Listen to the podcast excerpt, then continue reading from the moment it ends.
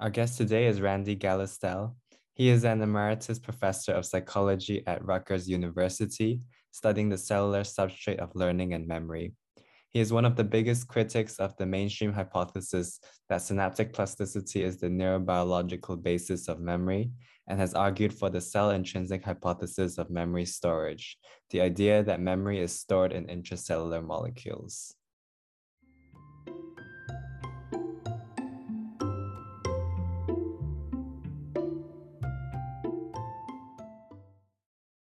Can we start by talking about the concept of a memory? What is memory? yeah, so uh, that's a great opening question since uh, in many ways that's what I'm, that's the, my central concern. Uh, I'm going to give you, it's easy to give a very simple answer to that, but then particularly when talking to undergraduates, that needs to be unpacked a bit. Memory is the medium by which the past communicates with the future. Uh, a media, I mean medium in the sense of um, uh, the telephone, right, or internet, uh, or email, right? Uh, communication always involves a, a, medium of some kind, um, and mem and memory is the is the medium the physically realized mechanism in brains by which uh, what you've learned in the past is communicated to the future. So, and because you're going to need that information in the future to behave. Uh, when you talk, right, you're constantly summoning from memory words that you learned years ago. All right. So, um, so it's your memory that has communicated that information to you. Now, th- running throughout all my remarks will be information theory. Uh, and uh, anyone who's seriously interested in memory has to become familiar with information theory. So let me say a little bit about that. Um, when I use information in this talk, I don't mean the way it's often 99.99% of the time, when someone, including virtually all neuroscientists, say information, they mean some completely intuitive um, uh, thing. It's, you know, it's usually, as with all such intuitions, it's more or less impossible to know what they actually mean um, because they don't know themselves. But um, what perhaps some of your listeners wouldn't know is that in 1948, a communications engineer at uh, uh, at Bell Laboratories named Claude Shannon uh, wrote a famous paper um, that um, made information a central scientific uh, concept um, uh, by showing how to measure information. So this paper suddenly made information a part of physics, and of course information in Shannon's sense is a fundamental quantity in um, modern communication technology. When you go, uh, when you look at uh, how big a file is that you're contemplating sending on the internet, right? It says one megabyte, right? Well, that's that's Shannon's measure of uh, the amount of information in that file, right? So when I talk about information, I mean Shannon information, a measurable uh, physical quantity. Um, that it, and it is those measurements describe how much information is being communicated, right? Um, so, uh, so when I say the past communicates to the future, uh, something, uh, this is a quantifiable something, right? This is not a vague assertion. Now, a second really important point is to understand the very intimate connection between communication and computation. It may seem otherwise a little odd that I begin by defining memory in communication terms, but the um, very early in the first few pages of the standard textbook, um, the sort of Bible of information theory, uh, a book by uh, authors Cover and Thomas. uh, they write that uh, uh, um, computation is communication limited and communication is computation limited. And that's a profound truth. Um, for example, the fact that we can sit here and chat uh, with video, no less, is, is a direct consequence of Shannon's, of some of the things that Shannon established in that paper and the famous proofs that he gave in that paper. Because our ability to do this depends upon um, the ability of the computers that we're talking through to take the audio and visual signals and through very fancy computations, um, radically reduce the amount of information in them because 99.9% of that information isn't actually necessary to communicate both the audio and the visual, as we understand from Shannon's work.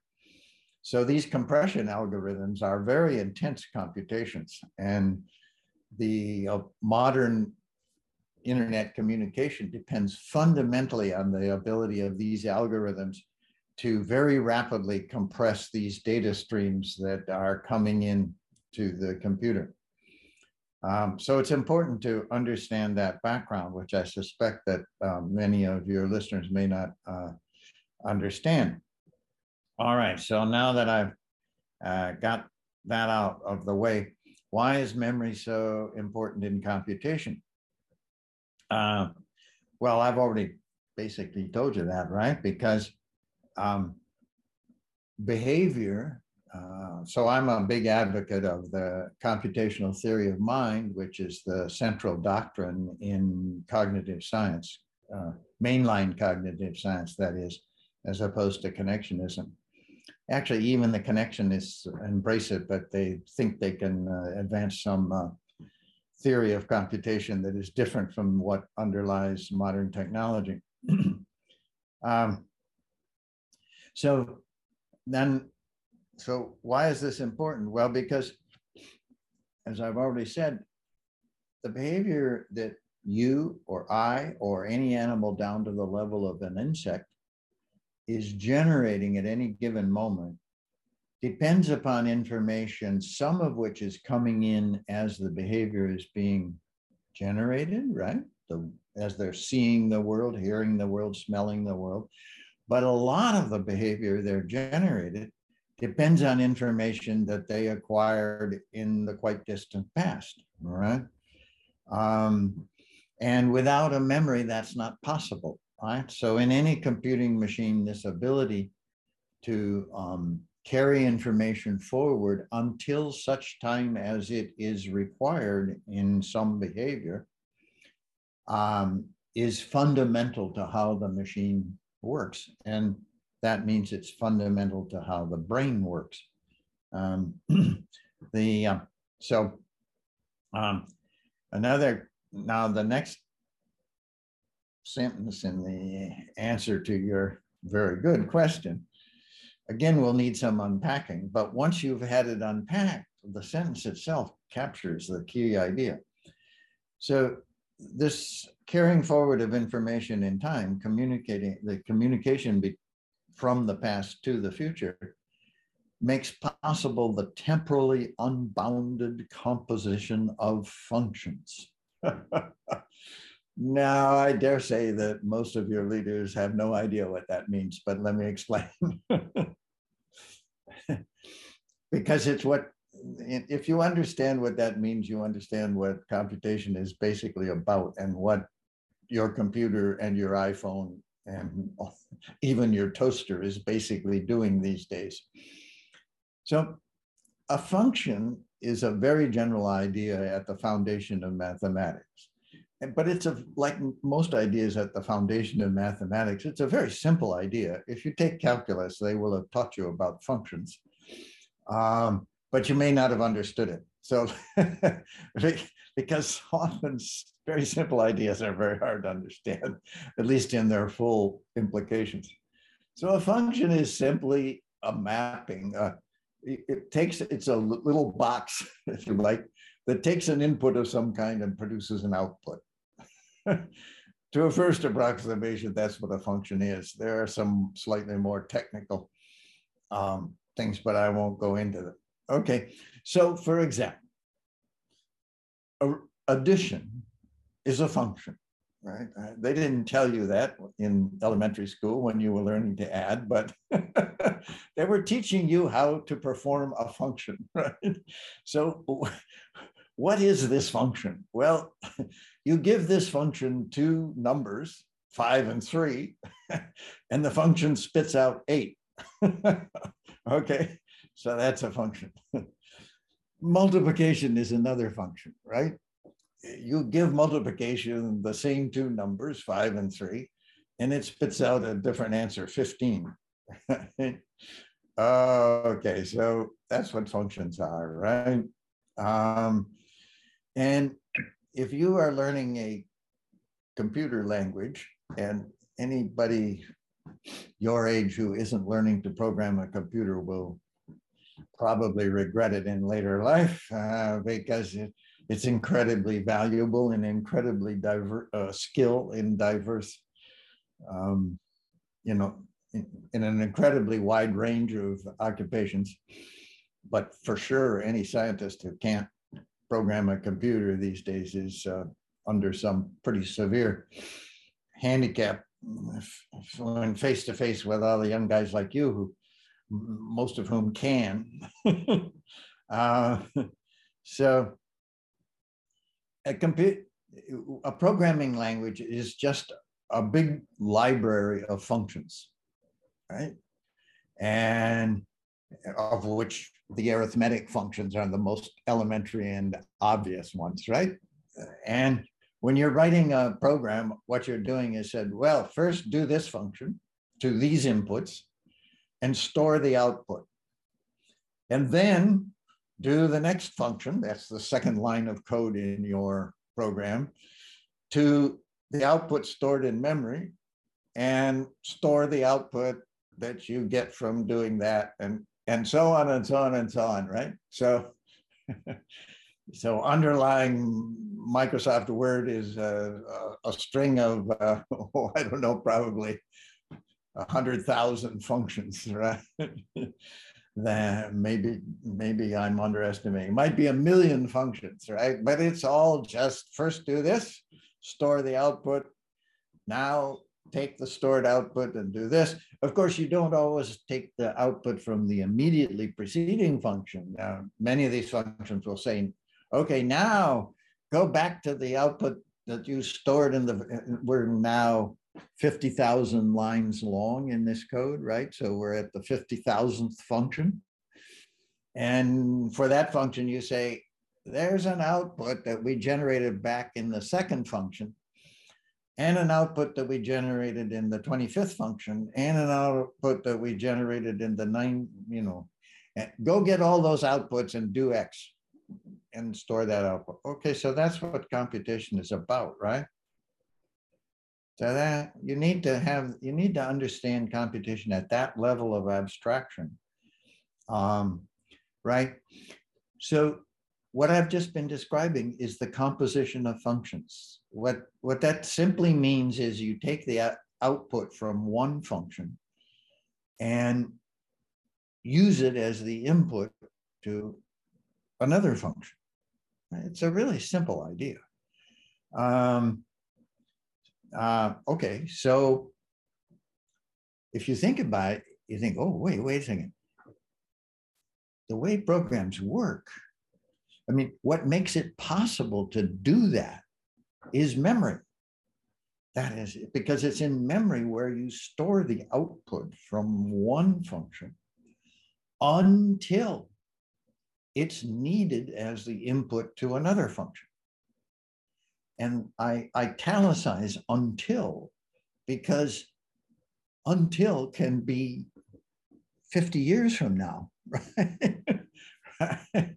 Uh, I mean, modern computation is routinely drawing on information stored in memory that was that has been passed from one memory to another ever since computers uh, became a part of modern life, right? Uh, and um, And so if you don't have memory, then every function has to pass its output directly to the next function, right? So computation is a prisoner of time, right? Uh, you can only, time now becomes your huge enemy, right? Because you've got to basically uh, do it all, everything now. Well, you can't do everything now. Um, Okay, so memory liberates computation from the tyranny, uh, tyranny of time. Now you don't have to do it now. You can do it later when whenever you need to do it. Okay, so memory is the storage of information that makes it makes the information accessible to computation. These like functions um, when you need it. Yep. Perfect.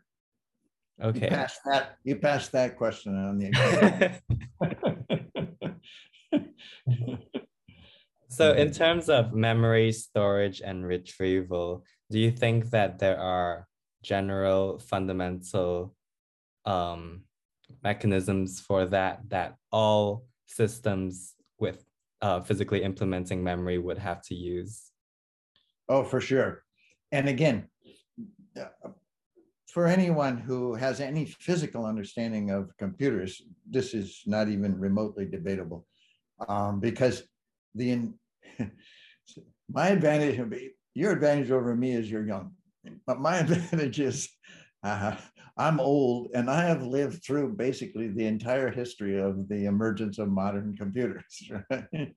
And the biggest, the biggest single important thing. Uh, so you've probably heard of Moore's law, right? Which uh, which has basically been true for 50 years, which is unbelievable.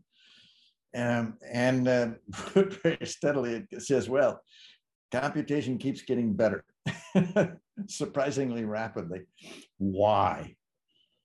Because it it keeps getting more efficient in every possible meaning of the term efficient, right? So when is a tool efficient? Well, when it's small and takes very little energy and um, and um, lasts a long time and is readily available and so on. Um, and the extent to which that has been happening with the physical realization of computation is just mind boggling.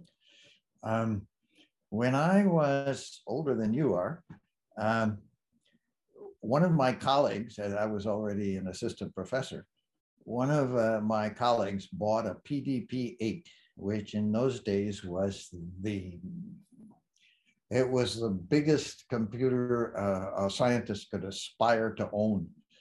Um, and for this, he had to buy a hard disk. That hard disk was, I can't see this, but it was as big around as um, what as a large serving platter okay? That is, you could just barely encompass this disc with your arms. That disc cost him uh, $1,200 in, and these were in 1960 dollars, right? So this was the equivalent of $12,000 today, right? it was a major expenditure, right? And that disc held one megabyte.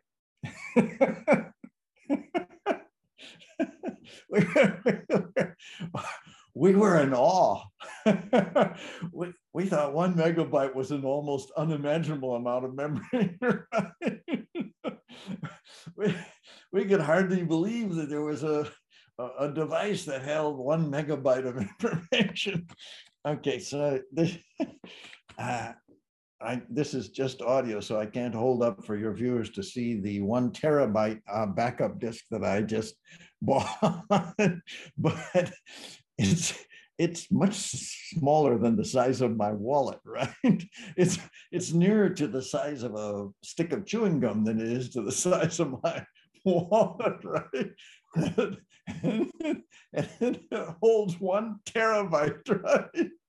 I, uh, you know, it's I, I, haven't figured out the ratio of a terabyte to a megabyte, but we're talking like a hundred trillion, right?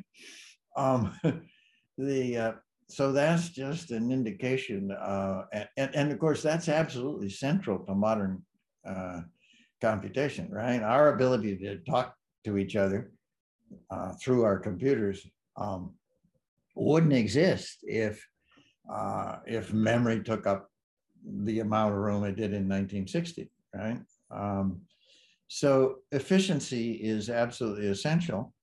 And there are several aspects to it. Um, a good memory, and, and, and again, they're all expressed in physical terms. It has to be compact. Well, what do we mean by compact? Well, here again, information theory is essential to understanding what we mean, right? We couldn't talk about it being compact if we couldn't measure information. But of course, now, thanks to Shannon, we can. And so when we say it's compact, we mean, well, how many bits can you put in one cubic micron, right? because these days it's in microns that we measure uh, the physically relevant parts of computers. Micron is, uh, is one, um, uh, one millionth of, uh, it's a, that was one thousand of a thousand. Anyway, it's a very, you know, it's at the limit of what you can see in a microscope. So when you say compact, the question is, well, how many bits can you put in a cubic micron? And the what we're gonna when we put information in, we're putting in symbols. We're putting in strings of bits, and those those are symbols. Like a byte is eight bits, right? So a byte is a symbol for a word, for example, or for a letter rather, not for a word. Um, so then the question is, how cheaply uh, how cheap is it? How much energy does it cost in order to put um, um, some specified number of bits into the memory device, right? Well, in biology, the basic unit of, of energy is an ATP. Whenever in um, a biological thing does something that requires energy, it hydrolyzes, not, this is a slight overgeneralization, but to a first approximation, it hydrolyzes an ATP.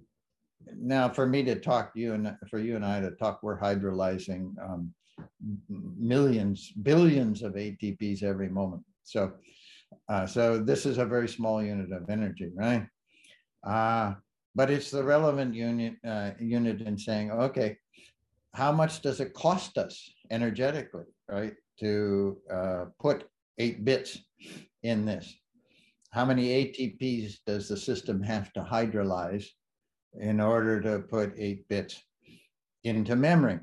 So that's another measure of uh, efficiency, energetic efficiency. Another thing is the memory must be addressable. There's no point in putting something into memory if you can't find it. Believe me, by the time you get to be my age, you're painfully aware of this.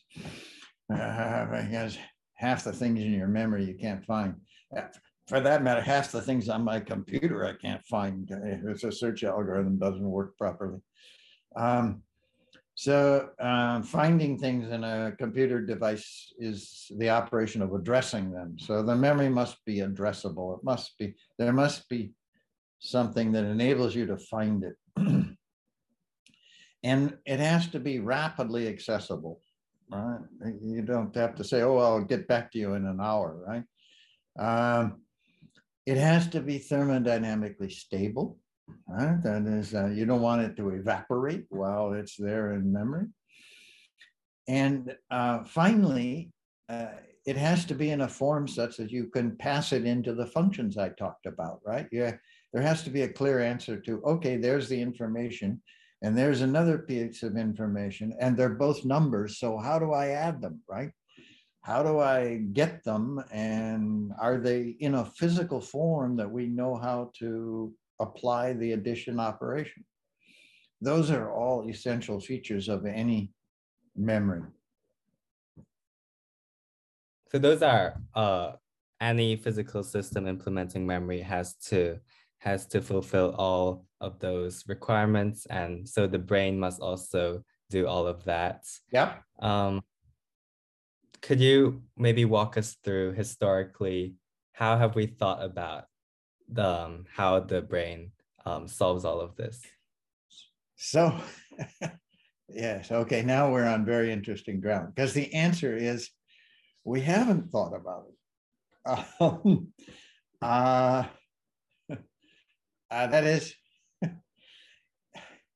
if you ask a neuro, if you ask a connectionist cognitive scientist or a behaviorist psychologist or a neuro or all but a tiny fraction of neuroscientists, if you ask them that question, they won't give you an answer.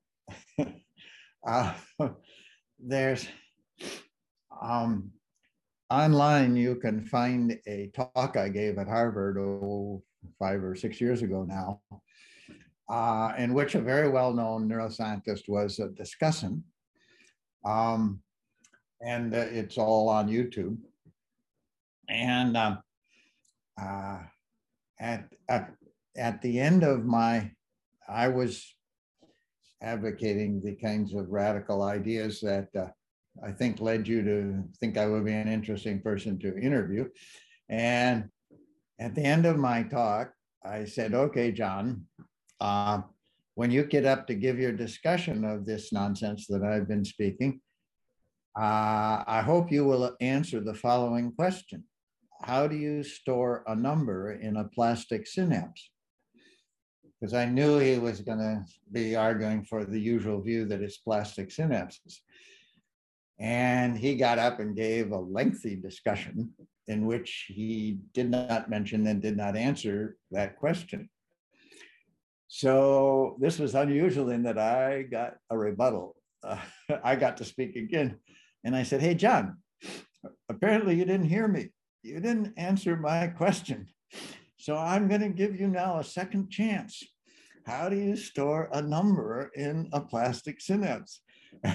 and he stood up and he refused to answer the question. And people began to laugh. so, right. Okay. So keep in mind, this is a guy who'd been thinking as, as a neuroscientist about memory. He was roughly, he's my age. Right? He's dead now, in fact. Uh, and he didn't have an answer to this question, right? Uh, and that's because he'd been thinking about memory in associative terms which at least some of the faculty there at Oxford would probably still be teaching you. Um, and uh, when you think about memory that way, you don't think about storing information. It's, it's, it's not a question that you think you have to answer. It's not part of the theory because associative bonds do not store information. And plastic synapses are just the neurobiologist hypothesis about what they think is the physical basis of an associative bond. So, so um, all the questions that I, you asked, your question was, well, so what's the traditional answer? And the answer to that question is traditionally there is no answer. And this emerged again uh, in a very fairly recent, much more recent debate I had with uh, I think I can name him, uh, um, Jean-Pierre Changeux, who's a very famous uh, molecular biologist and neuroscientist in France. Um, and uh, um, a, a, mutual friend of ours uh, arranged for us to debate each other in, uh, in Europe. And uh, we both made, there was a format, uh, we would both make presentations and there was a moderator who would sort of discipline the, the debate. Um, but Jean-Pierre was used to debating cognitive scientists who didn't talk about the problem in physical terms.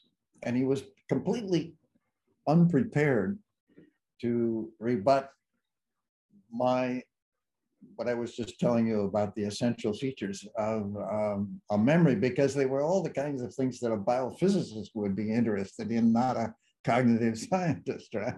How many ATPs do you have to hydrolyze to so right? I was talking in his territory, right? And, and he, it was like when you expect an attack from the front and you get attacked from the rear, right? Um, he was so angry afterwards that he refused to allow the debate to be uploaded to YouTube. he, okay, so again, he was angry because these he had no answers. These questions have never been raised.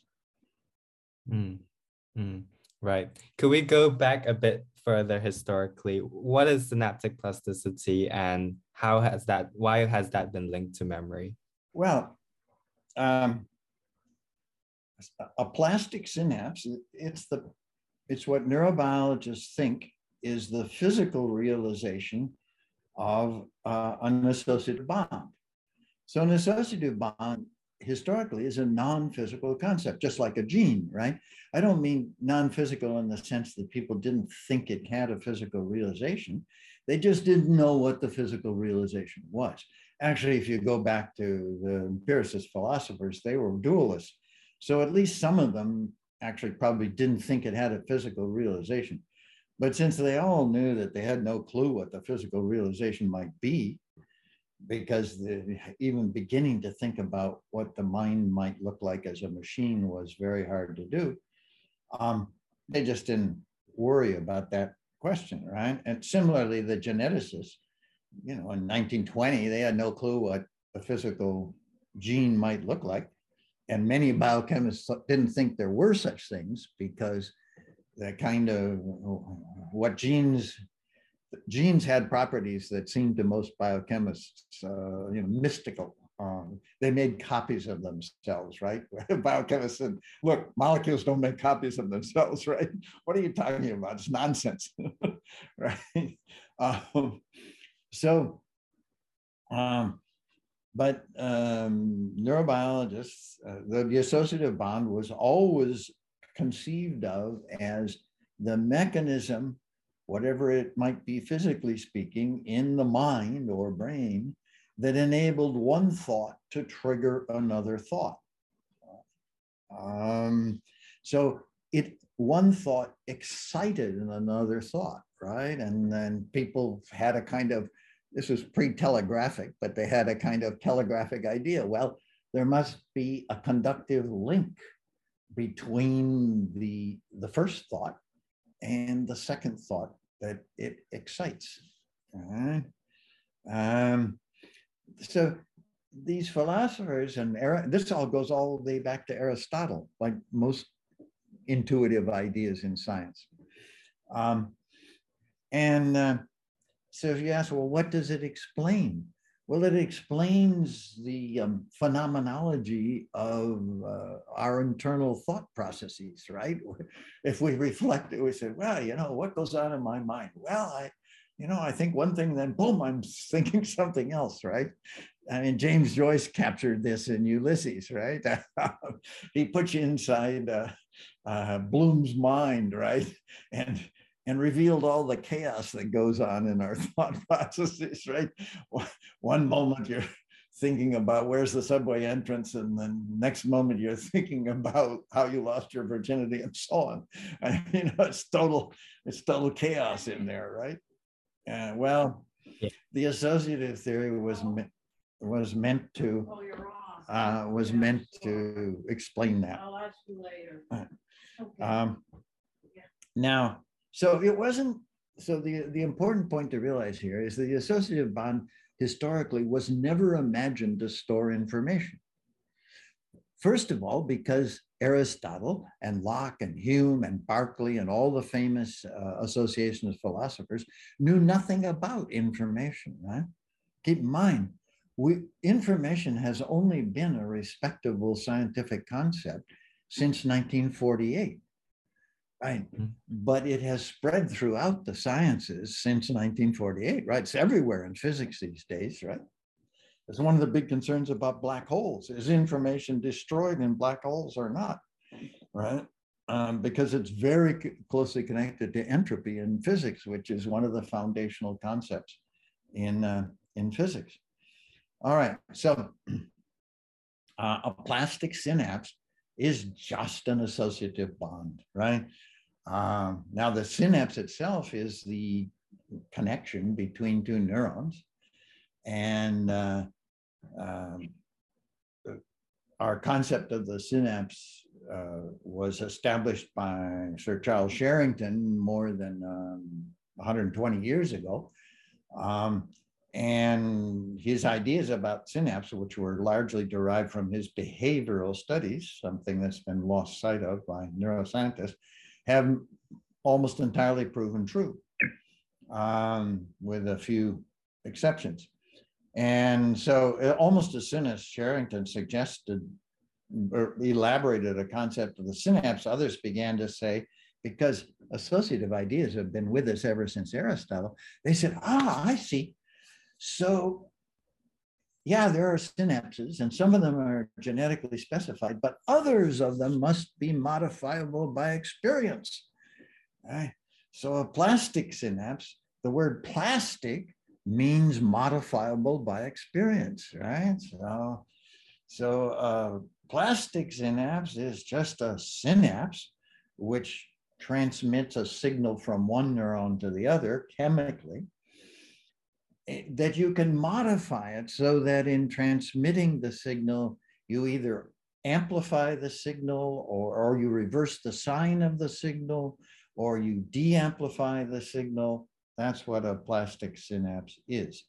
And the idea is that both the sign and the amplification factor, which is called the weight in a connectionist model, uh, those are determined by experience through some rule, like, say, back propagation, which you may have heard of. Mm, right. And this idea really took off in like 1970s when Bliss and Lomo discovered like the physical mechanism. Exactly. They discovered a modifiable synapse and they said, We've found the foundation of memory. Right. and all the rest of the neuroscientific community piled on. And they said, Oh, yes, yes, we always knew association was true. Aristotle was right. Locke was right, Hume was right, Berkeley was right. All our intuitions about how the mind works, they were all right. And now we have scientific proof. Hmm. And so um, everyone began to jump on it and try to look for synaptic plasticity um, in learning and memory yes, tasks. Exactly.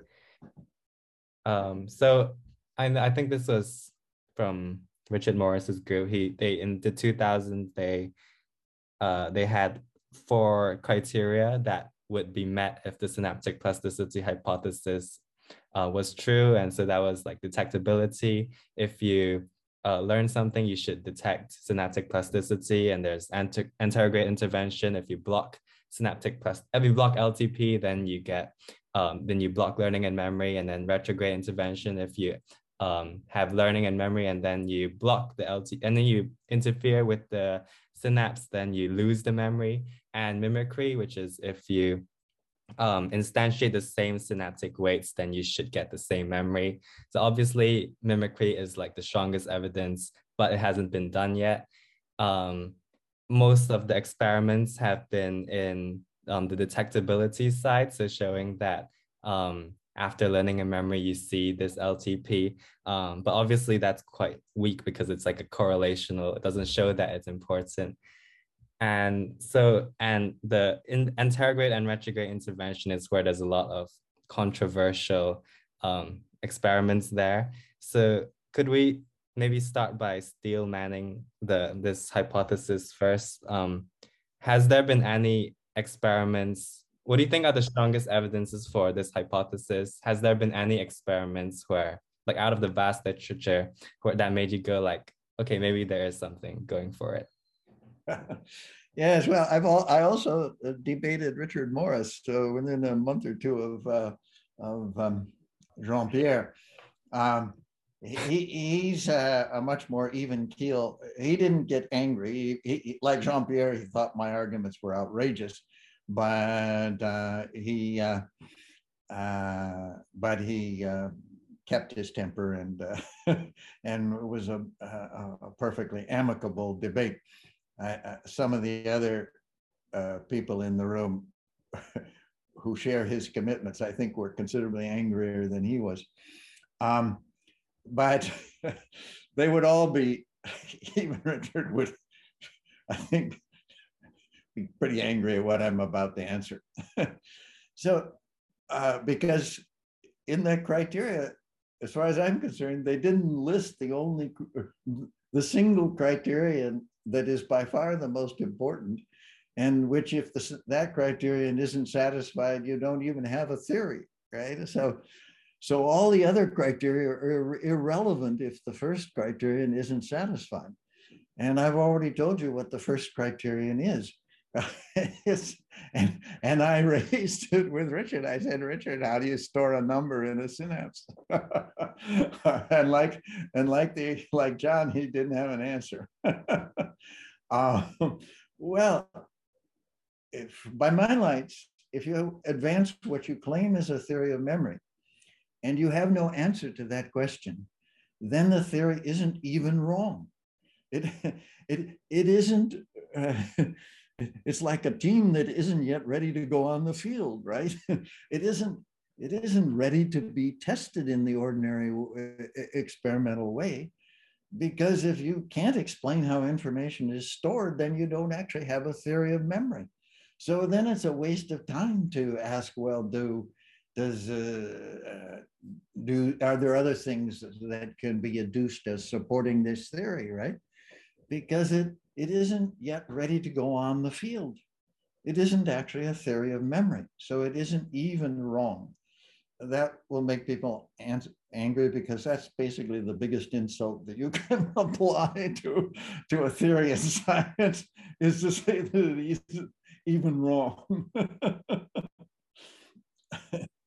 And you talk about the number question. So number coding is fundamental to you because it has to be able to represent those numbers in order to perform computations. Is yeah, right? for sure. And because we store quantities all the time, we don't think about mm. this um, because quantities are so, we take them so for granted, right? But you know how long it takes you to do various things, right? and if you stop and think about it, you realize that your knowledge of how long it's going to take you to do X, uh, you draw on that throughout every day, right? And that's all acquired knowledge, right? And, and you also know how distances, I'm not talking about the distance to Moscow, although you also have some idea about that, right? But you know how far it is roughly from where you are now to your home, right? and how far it is from there to London, and how far it is from there to the grocery store and to the dry cleaners, and so on. Right? Um, and these are all, if you say, yeah, I know all that. So how does a machine store that? Those are numbers. right? Those are all numbers. and in case you don't know it, everything in a computer is numbers, right? When your iPhone takes a picture, what does it do? It converts the image into a huge number of numbers. and then it, oh, well, and then it asks you, uh, well, no, if you're going to email it, it says, hey, boss, you really want me to send the whole bunch of numbers, right? It's going to be huge, right? yeah. Um, yeah. Or, you know, I can send an image that no one will be able to tell uh, without blowing it up a hundred times from the uh, image that uh, I just took. I can send it with uh, 10 times or 100 times fewer numbers uh, which will cost you less, less uh, right? So you really want to send this, uh, the full image to your buddy via text? And generally the answer is no, it's a waste of time. It's hugely inefficient, right? Well, again, all of that is uh, illustrating what I told you about cover. You know, communication is uh, is computation uh, dependent and and computation is communication dependent. Um, so the uh, uh, so memory is full of numbers. And in fact, by my lights, as in a modern computer, everything else in memory is actually numbers. When you dig down, uh, and you say, well, what, what are the primitives and the symbols? All the, they're all numbers. Because one of the things we've learned from modern technology is everything that we know how to represent in any way whatsoever, we now represent in a computer. And everything represented in a computer is represented by numbers. Uh, um, so uh, down, and I think the same must be true for the brain. So it, so how do you store a number in X, where X is somebody's theory about what the medium of memory is, is the most basic question you can ask. If they hmm. can't hmm. answer that question, they don't have a theory of memory, and therefore there's no point in discussing the evidence. Is like declarative memory also stored in numbers? So like I have a memory of uh, me eating breakfast this morning. So how like where where are the numbers? Yeah, so yeah, so that's a great question. Let's boil it down. Let's ask. Okay. So, what time did you eat breakfast? Um, 9 a.m. Yeah, there we go. Okay, that's a number, right? okay, where did you eat breakfast? In my room. Yeah, in your room. But if we were to make it, if we wanted to sort of um, suppose we were making a computerized uh, record of your uh, day, right? We would need a the room plan for you. We would need the building plan, the floor plan for your room, right? Uh, for it contains your room. Mm-hmm. We would need the city plan that right. contains the building. Right. We would, all right. Um, uh, okay, and so you would, if I, and and so and then I ask you, okay, uh, uh, what did you eat? a banana. Yeah, a banana. Okay, so again, how do we represent a banana? Well, it depends on for what purpose. But uh, a nutritionist would, uh, you know, give its chemical composition, but that's all numbers, right? Um, a physical chemist would want uh, would want to know the density and uh, and the color of the skin and so on. Was it a ripe banana or a green banana and so on? You know, color. We one of the few really great quantitative insights in psychology is that color is reducible to three numbers.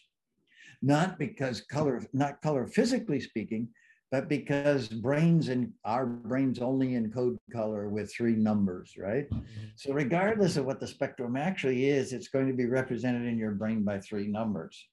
Okay, so okay. so you have to keep in mind. Okay, so deep down, it's all numbers. That's what modern science is all about, and modern technology. It's very interesting these numbers bind together in a way that is like a seamless sort of scene that I remember in my head. Yes, it is. It's absolutely fascinating indeed.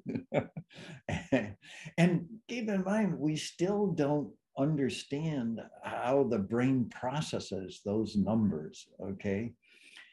So, um, and that's relevant. Oh, I'm not going to go there um, uh, that'll wander too far afield. But how it is that you're able to abstract from your, so first of all, your visual system is almost certainly like your iPhone camera in that the first thing it does is compress the image, right? Uh, uh, and for the exact same reasons. Uh, uh you can throw away this is because images are hugely redundant. If you know what this pixel looks like, chances are the pixel next to it looks almost the same.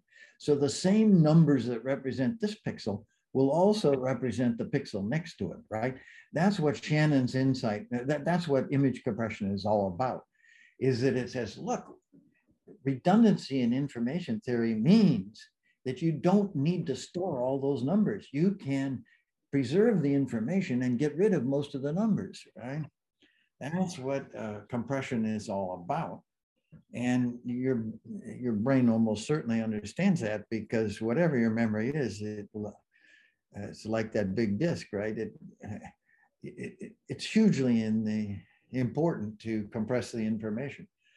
Um, all right, so we don't understand how the brain compresses the information, and we even less understand um, how it pulls out, for example, the shape of things, right? That problem has so far completely defeated modern computer science. I am certain that someday it will be solved, but it certainly has not been solved by deep nets. Uh, and and you don't get this from the modern from the press. The the scientific reporters don't understand this, um, but the the deep net that recognizes a leopard has no clue what the shape of the leopard is actually is. and this is even true for stop signs, right? The, the, the thing that's recognizing the stop, it's quote recognizing the stop signs in a in, a, in Elon Musk's uh, cars, right, doesn't actually uh, abstract the shape of the stop sign. It just says, you know, these pixels are stop signish. they have the statistical properties of pixels that are coming from a stop sign, right? If you ask it, so is it an octagon? The program would say, oh, what's an octagon? okay, so, so, and the thing is, this makes those programs hackable. You can go out with a little marker and dab stuff on the stop sign that will blow away Elon Musk's uh, stop sign recognizing program and in his car, right? And that's a big reason why his engineers are saying, Elon, if you put this out there as you claim you're going to do in the next year, we, we it will cause accidents that will cause you to be sued out of business. so, so, so because this is totally hackable. And there are malevolent but smart high school students out there who know enough to go out and hack it. And they'll go out and start hacking all the stop signs. And our fancy car is going to run through those stop signs and obliterate two year olds. and, and and the people who sue you are going to say you knew your engineers knew that this was true, and you went ahead and put the car out there. so, so we're going to take away all your billions. yeah. So what about uh, semantic memory? So, like we store facts as well. Those are also all numbers. So, are you familiar with what's called relational databases? no. Well, they are one of the things that make search algorithms so uh, powerful on, on your computer. And so a relational databases stores semantic information. It stores uh, a huge number of facts and it attempts to store the ways in which those facts are connected to each other because facts are interconnected. When we talk about semantic information, we really mean information about how different facts, different quantities are connected to each other, right? Um, and relational databases, which are not remotely as good as our brains, but they're still impressively powerful, um, they, they store semantic information. That's the whole engineering task is to capture semantic information in a relational database. And at the moment, that's the limit of our understanding of how that works, right? And again, since they're far inferior to brains in, in this regard, we know that there's a, a lot of engineering still to be done, right? Just like there's a lot of psychology still to be done. Okay, so numbers is numbers are fundamental to all of memory. Yes. They are the primitives. The problem is that neuroscientists are very uncomfortable with the whole idea of a symbol or, or, the idea that the brain might actually contain symbols because they think of it as a hopelessly vague term. And, and you have to point out and you say, hey, look, we all know, right, that bit, bit registers store numbers. This is not mysterious, it's not vague. we know exactly how it works at every level of analysis, right? okay, guys, you want to know what a symbol is? A number is a symbol. Mm. Uh, why is it a symbol? Because it both refers, right? When I say I have 10 hats, it refers to the set of hats that I own, right? When I say I weigh uh, 200 pounds, right, it refers to my weight. And at the same time, it enters into computational operations, right? Mm. That's the definition of a symbol. Mm. Okay, so you define it and it's clear, it's a perfectly well-defined term and it's absolutely central to modern technology. So it's clearly not a non-physical term. Neuroscientists, because they have no clue what that might look like in the brain, they they they just they just put their hands over their eyes, their fingers in their ears. They, they don't want to go there. So you mentioned computational theory of mind just now uh, mm. and that's that states that the the brain operates on symbols. Yes, and, the brain, brain prefer, performs fundamental computational operations on symbols. So I've just defined symbols, right? And uh, earlier I defined some computational operations, addition, multiplication, subtraction, ordering, uh, the, the most obvious and, and intuitively accessible ones, right?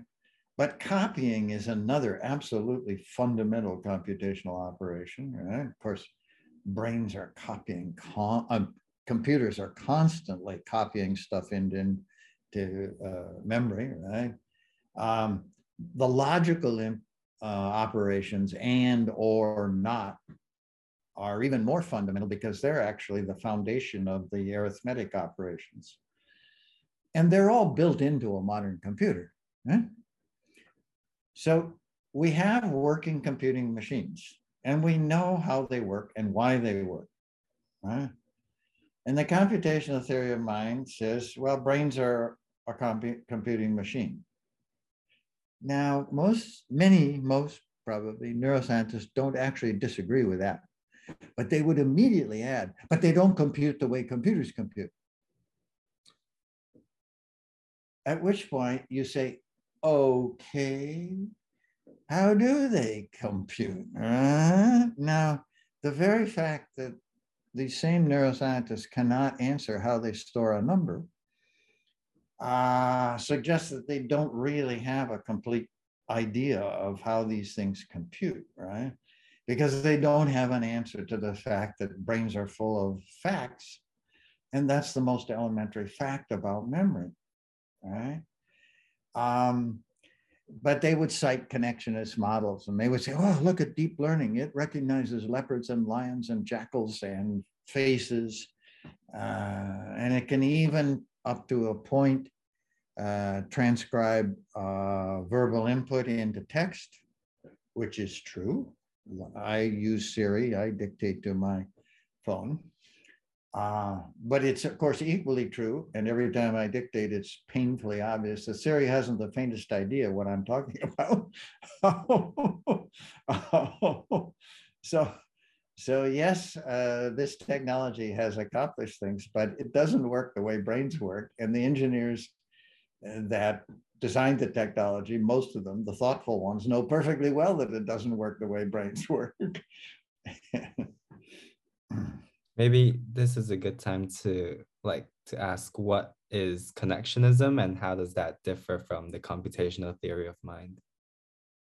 Connectionism is plastic synapses uh, translated into um, computing machines that don't have memory.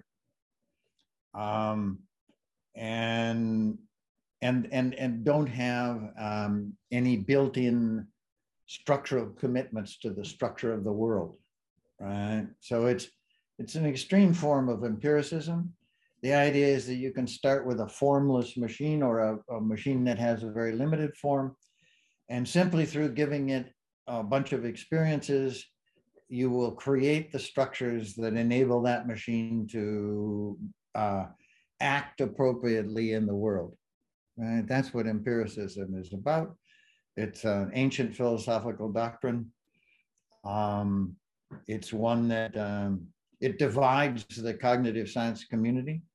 Uh, the, the connectionists are the empiricists, and the Chomskyans are the non-empiricists.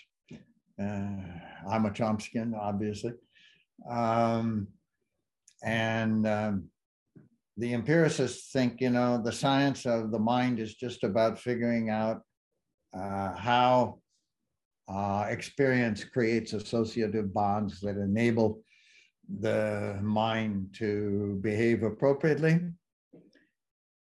In at least the early stages of um, connectionism, they celebrated the fact that the net didn't actually represent the world that it didn't actually represent facts about the world it just behaved appropriately this is ancient empiricism skinner and hull who were the empiricists the famous empiricists in my day in psychology that was exactly what they thought um, this this is right there in the title of the paper that made hull famous which is the title of the paper was knowledge and purpose as habit mechanisms.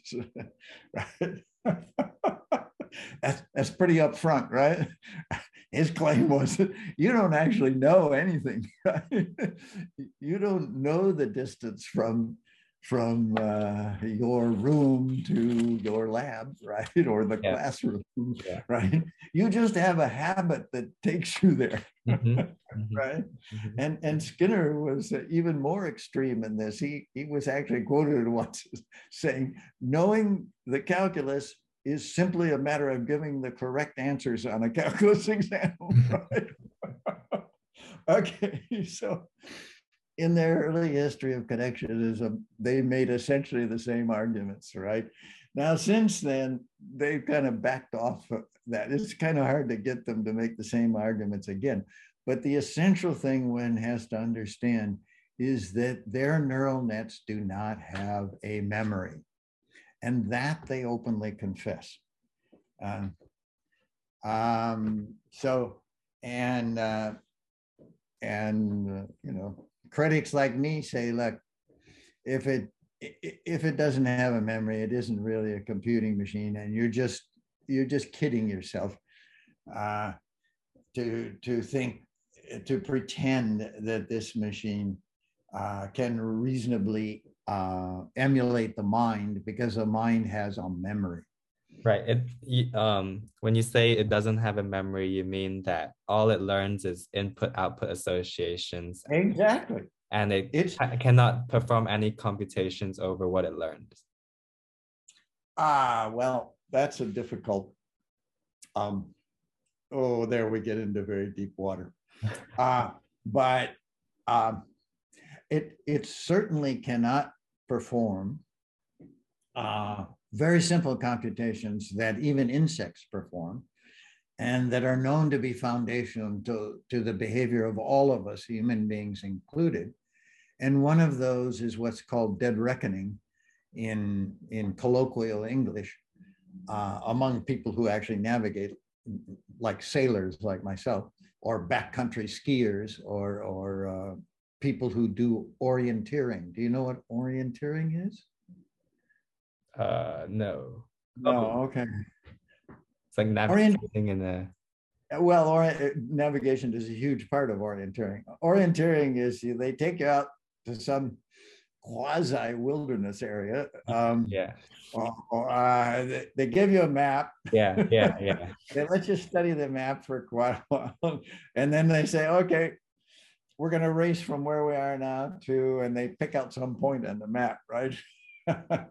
so um, it it's a big time test of how well you can read a map, how well you can translate between the map and what the terrain you're actually looking at, right? Mm-hmm. How well you can choose routes, uh, all the things that go into navigation, right? Mm-hmm. Okay, so path integration or dead reckoning is the foundation of uh, navigational abilities in animals and, and also of traditional navigation.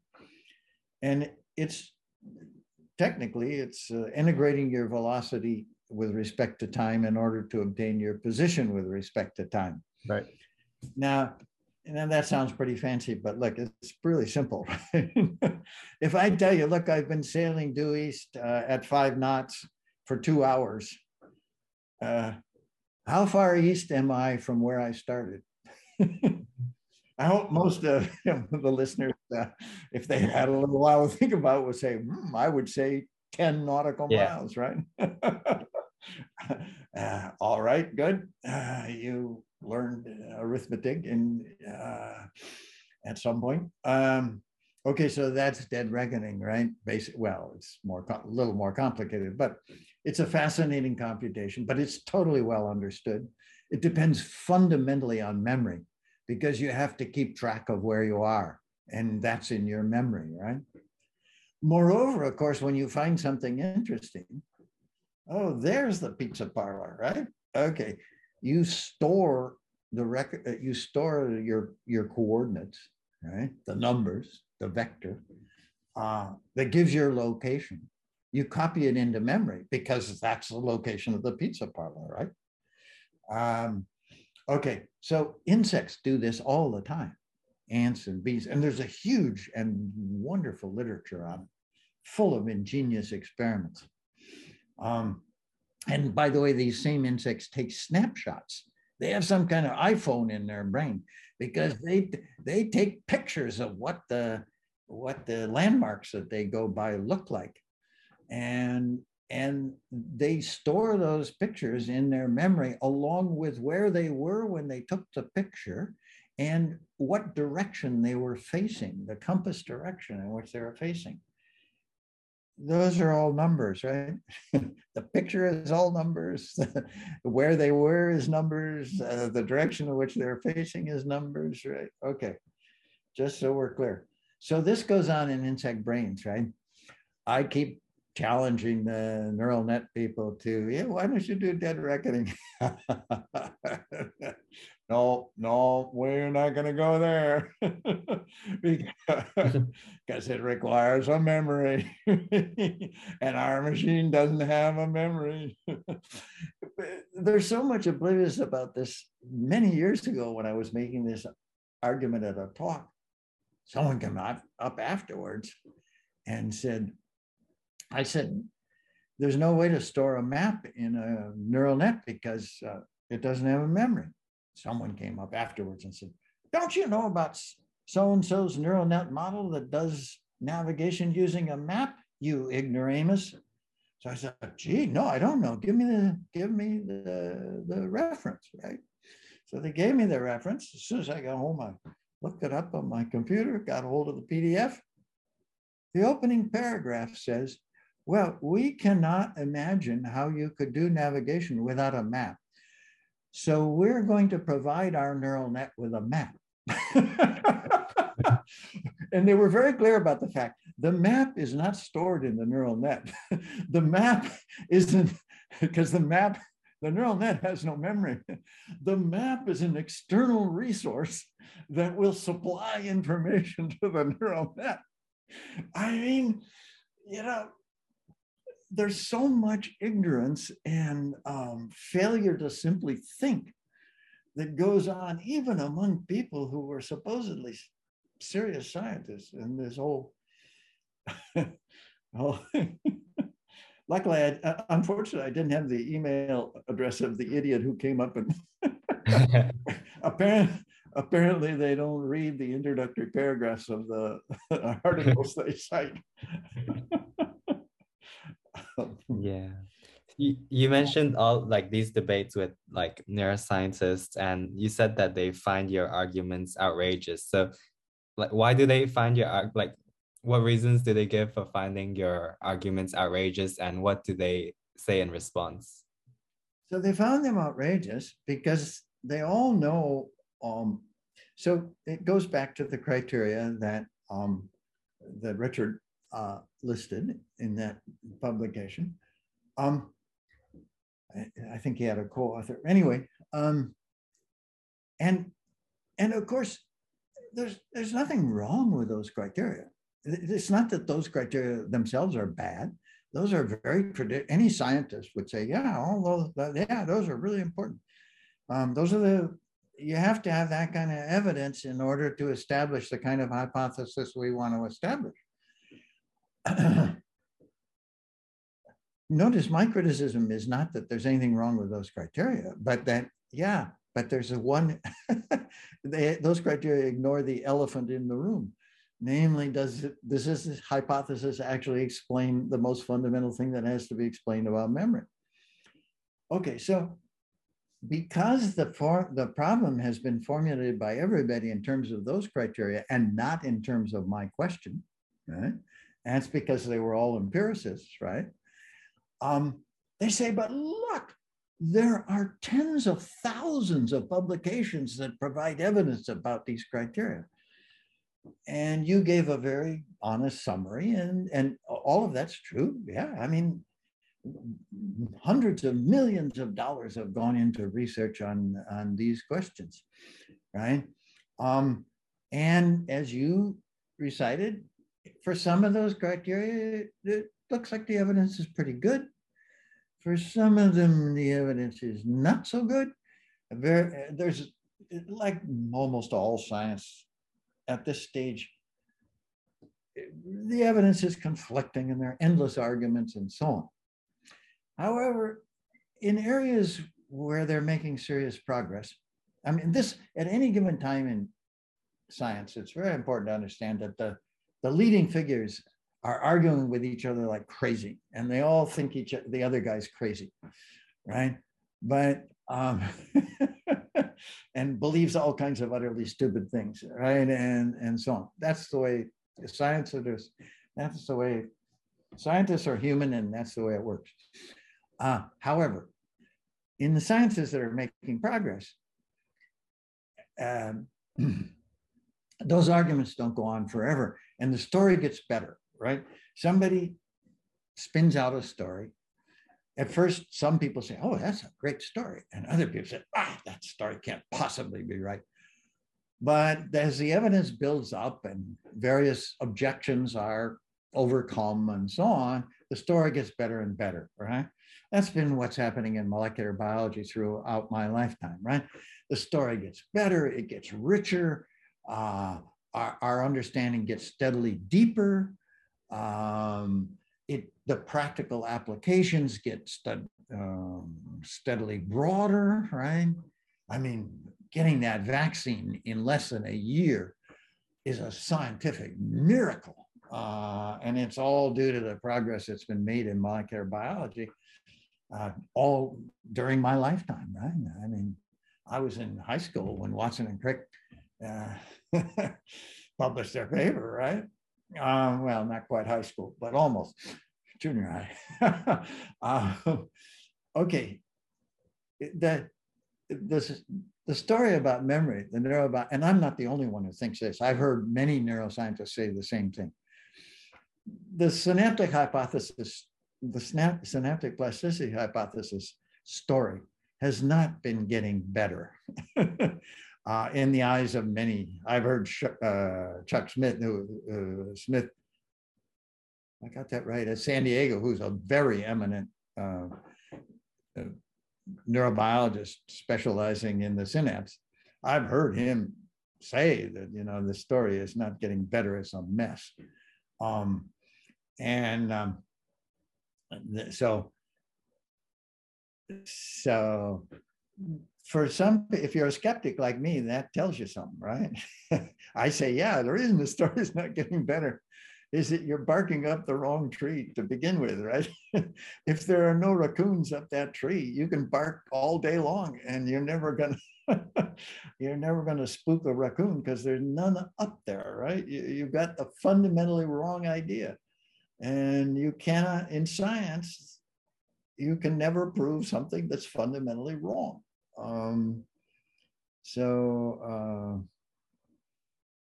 uh, yeah, that's. Yeah, yeah. I mean, like, back, like, David Bannerman's group showed that like the hippocampal NMDA receptors are like not involved in like uh in in encoding memory but more involved in like disambiguating between competing memories and like more recently i think it was two weeks ago thomas Südhof's group like they showed that the ltp in the hippocampus was more important for reward and novelty coding instead of like space representation and this is the hippocampus which is traditionally seen to be where like where LTP was first discovered and where all of memory should happen. Um, so it's really interesting. But okay, so if synaptic plasticity isn't the cellular substrate of memory, then do you think that it's still involved in the process? Like, what would be the point of synaptic plasticity? Oh, look, uh, yeah, it's that's actually a great question. Uh, I have a friend and colleague, David Glanzman, who, and, and actually, this is beginning to happen. I have another uh, friend who I argue with all the time, uh, Thomas Ryan, who comes out of Tonegawa lab and one of the leading guys. You just cited when I said the story was a mess. Clearly, you kind of knew that because you immediately cited articles that illustrate just how big a mess it is. Um, and Thomas would not argue with me for a moment if I said it was a mess. He totally agrees it's a total mess. And in fact, his own research shows that you can make the plastic synapse go away, but the information is still there. uh, and a lot of that is coming out of the Tonegawa lab. And uh, yeah. Glanzman, who's a former Kandel postdoc, uh, again, has similar evidence in aplysia, right? He makes the, synapse, the plastic synapse go away. That is, he, he undoes the plasticity, but the memory is still there, right? Mm-hmm. And then he trans puts it, injects RNA from another aplysia. oh no, behold, it has the memory. Mm, yes. Um, okay, so he agrees with me that the story's a mess. And he also agrees with me what you just said that okay, the information isn't stored in the plastic synapse. That's progress because, as I've been stressing over and over again, the problem with the hypothesis is uh, that it doesn't explain how you store the information. Okay, if you agree that the information isn't stored in the plastic synapse, that's progress. All right, so both Tomas and um, and uh, David at um, UCLA, they say, but Randy, you go too far. Uh, we have all this evidence that the plastic synapse is involved somehow, and you just dismiss it. Um, I understand their frustration. I'm not saying it's not involved somehow. that would be ridiculous it's probably involved somehow. Uh, but I'm just honest about what I think I know or have some ideas about and what I don't. And and to me, the important thing is that look, what the important question, the elephant in the room is how is the information stored? If we have an answer to that question, then we could begin to understand what the role of the plastic synapse might be in maybe accessing the memory. What do I know? Uh, but until we have, until we're clear about how the information is stored, um, I, I mean, I look at the field and I say, David and Tomas, and they would kind of admit this. I'd say, look, yeah, it might be involved somehow, but neither you nor I have any idea how it might be involved. So why waste our time talking about it? Right. We don't even know the core of how it's stored. Wait, again, before we knew the DNA, the structure of DNA, it's it's hard to grasp just how profound this was scientifically, mm. because it changed biochemistry beyond recognition. There was no notion of a code in biochemistry prior to Watson and Crick, and now the code is basically the foundation of all of biology, right? Including biochemistry. Right? Okay. Before we understood that, trying to spin out a theory about how genes actually created you and me, you know, bees and ants and biological structure, it was impossible. You, you, you didn't know where the narrative should, I mean, scientific theories are narratives. And until you knew what the molecular structure of the gene was, you didn't know where this narrative started, right? The same thing is true about um, memory. Until memory, as I said at the beginning, it's uh, the medium that carries information forward in time. And computing is about the processing of information. Spinning out stories about how what the rest of the thing might look like at the molecular level or the cellular level yeah, it's kind of a fool's game until you have a proper starting point. And the proper starting point has to be what is the physical realization of memory? Until we know that, we're wasting our time uh, thinking about the rest of it. And um, uh, and what frustrates me is that I believe the tools that have been developed by molecular biologists in my lifetime are all we need to answer that question. If only I could get the molecular biologist to stop thinking like neuroscientists and start thinking like computer scientists, right? Uh, this is an information storage problem. And you have to be asking yourself, where in molecular biology are there structures that store information? Do you know the answer to that question? DNA. Yeah. oh, good. Yeah, sounds like you had Bio 101, right? okay. Every, one of these molecular biologists knows the answer to that question. It's the foundation of their science, right? Uh, but you cannot get them to, uh, I can't tell you how frustrating I find this. You cannot get them to recognize that that's what memory is fundamentally about. And they're all hung up on metaphysical issues.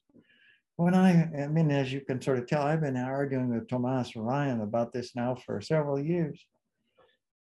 I, first got to know him when he sent me a PDF out of the clear blue of his first, or not, well, the publication in which they showed they could make this plastic synapse go away and the information was still there. the email said, I think you'll find this interesting. I read it and I said, whoa, yeah, I find this interesting. Okay, so he agrees that it's not, but if I say, look, but he's hung up on issues like what's a symbol and and could I don't mm. in the end I I sort of half understand what his problems are. He's not, he doesn't think Shannon information is really applicable. He read, he's read Dennett, who's a philosopher friend of mine. And Dennett says, oh, well, Shannon information doesn't really answer the question because we need to have semantic information. Yeah, what's semantic information, Daniel? Uh, Daniel, when we're having beers, will more or less admit that he has no uh, defensible scientific idea of what semantic information is. He just believes it must exist and that it's not Shannon information, right? Lately, in email correspondence, I think I've at least 50% persuaded him that he should abandon semantic information and that Shannon information is the only game in town. Um, but, but many, many of the molecular biologists are, are hung up on what are essentially philosophical questions and meta-theoretical questions, right? They, is information really relevant? In very recent publications, one of which, in one in uh, BBS, Behavioral and Brain Sciences, a fairly prominent neuroscientist, argues that the concept of information is irrelevant in neuroscience. Whoa. That's relevant. Okay. Ah.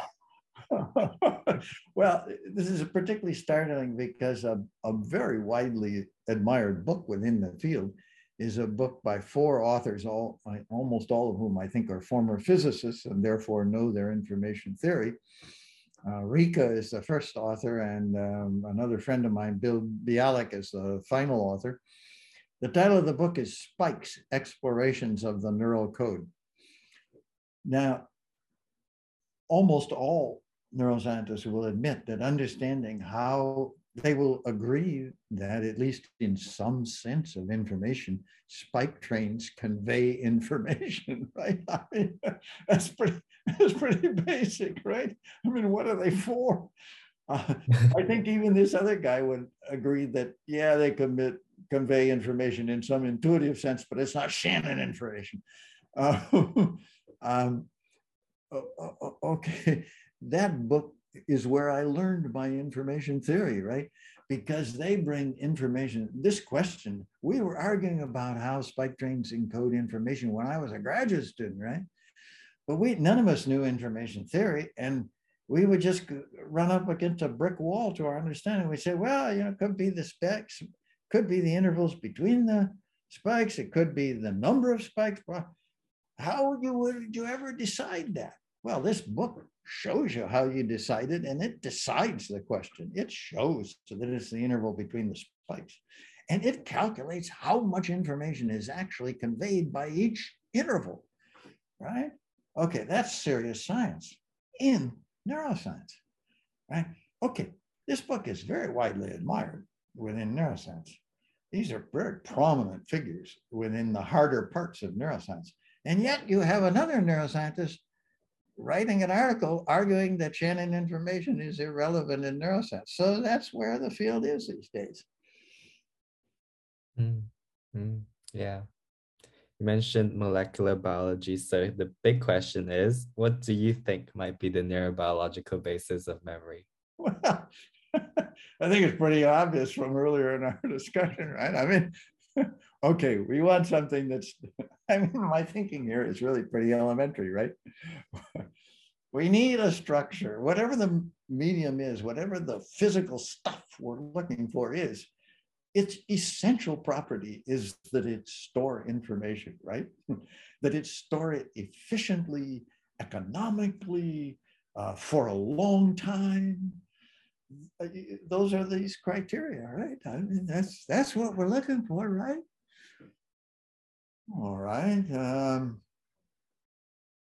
where do we find things? I mean, biology, like everything, has a hierarchical structure, much more so than physics, right? You have, you have organisms, you have organs, you have tissues, you have cells, you have intracellular structures.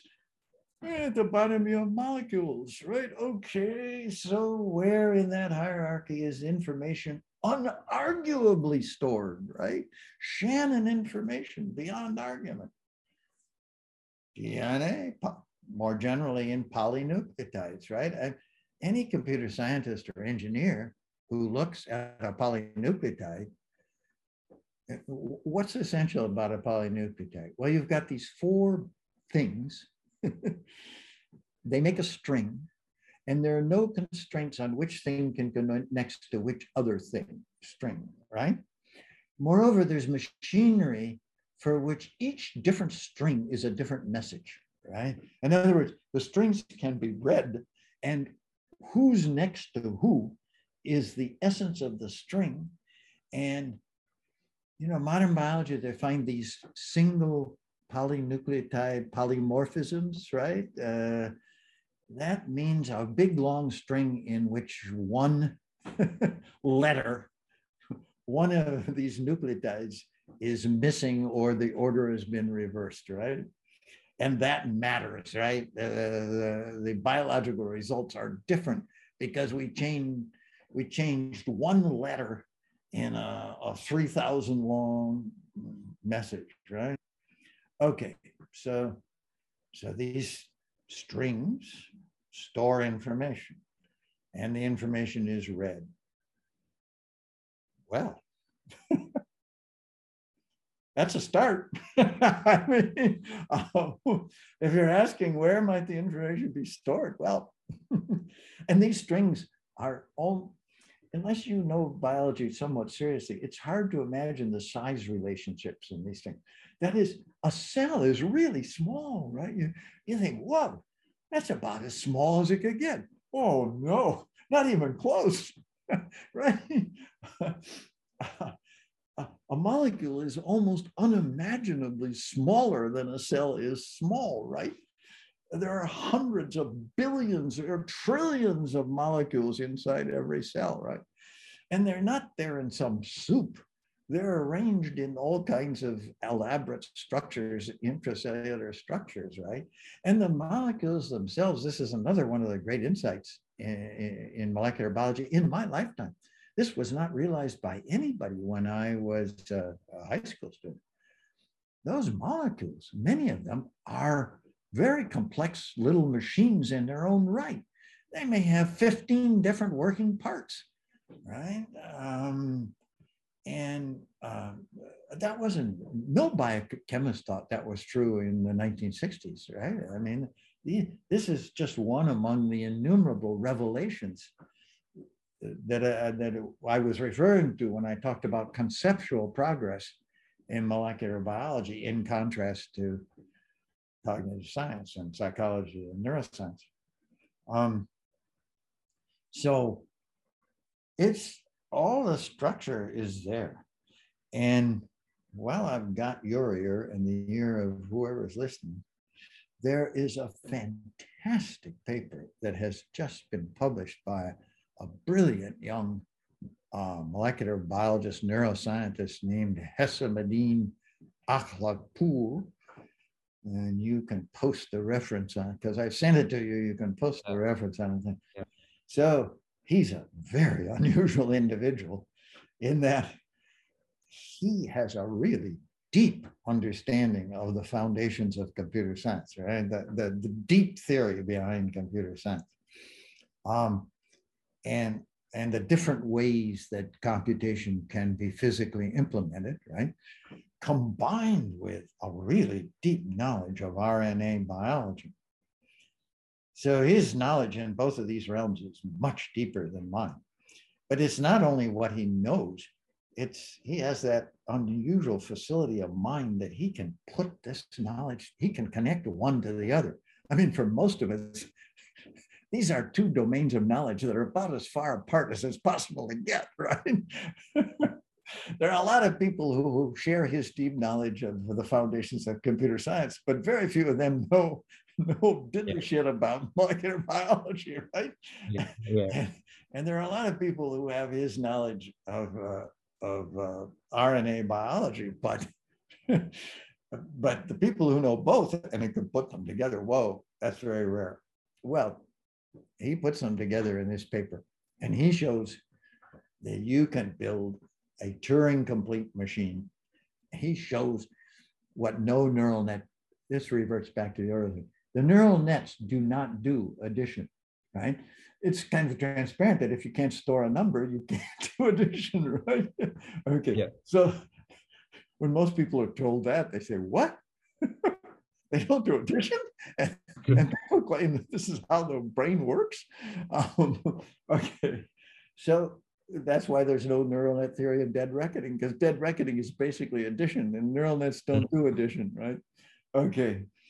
Um, in the appendix to this paper, he gives you a complete model of how already known uh, RNA biology allows you to construct a mechanism entirely out of RNA that will do addition using RNA as the symbols, right? So both the machine that does the addition and the symbols are RNA. All right. Now, look, as Hessameddin would be the uh, first to confess, this is highly speculative, right? I mean, we're light years away from saying, well, this is what's actually going on in the thing. But the point is, mm. This is a falsifiable theory, unlike the synaptic plasticity theory, right? This is a Popperian theory. This can be proved wrong, right? The, the synaptic plasticity theory, since it doesn't even attempt to answer the fundamental question, can't be proved wrong. Right? So it's not a mm-hmm. theory. This mm. at least is a theory and a mm. detailed theory. And it's built four square on the only structures that we know store information. All right, this is my kind of theory, right? yeah. I was I was reading I was uh, trying to read that paper um, yesterday as well, and um, I thought it was really cool. Like so, so the idea that like just using RNA, we can solve any of those computational problems. Right. And so now the problem is, does the brain use the RNA in that way? For sure. okay, so we know that um, we know that these molecules, maybe proteins or nucleic acids like RNA, they have this capacity. What experiments would need to be done to show that? And how would we know when we have found the engram molecule? Well, um, it's kind of implicit in what I've already said, but it's a great question. So, as far as I'm concerned, well, a, a non negotiable constraint on the answer to your question is if anyone who makes that claim has to be able to explain to me how the thing they've found encodes information. Okay. So if, if they cannot answer that question, eh, then they haven't found it. or at least they have no good evidence yet that they've found it.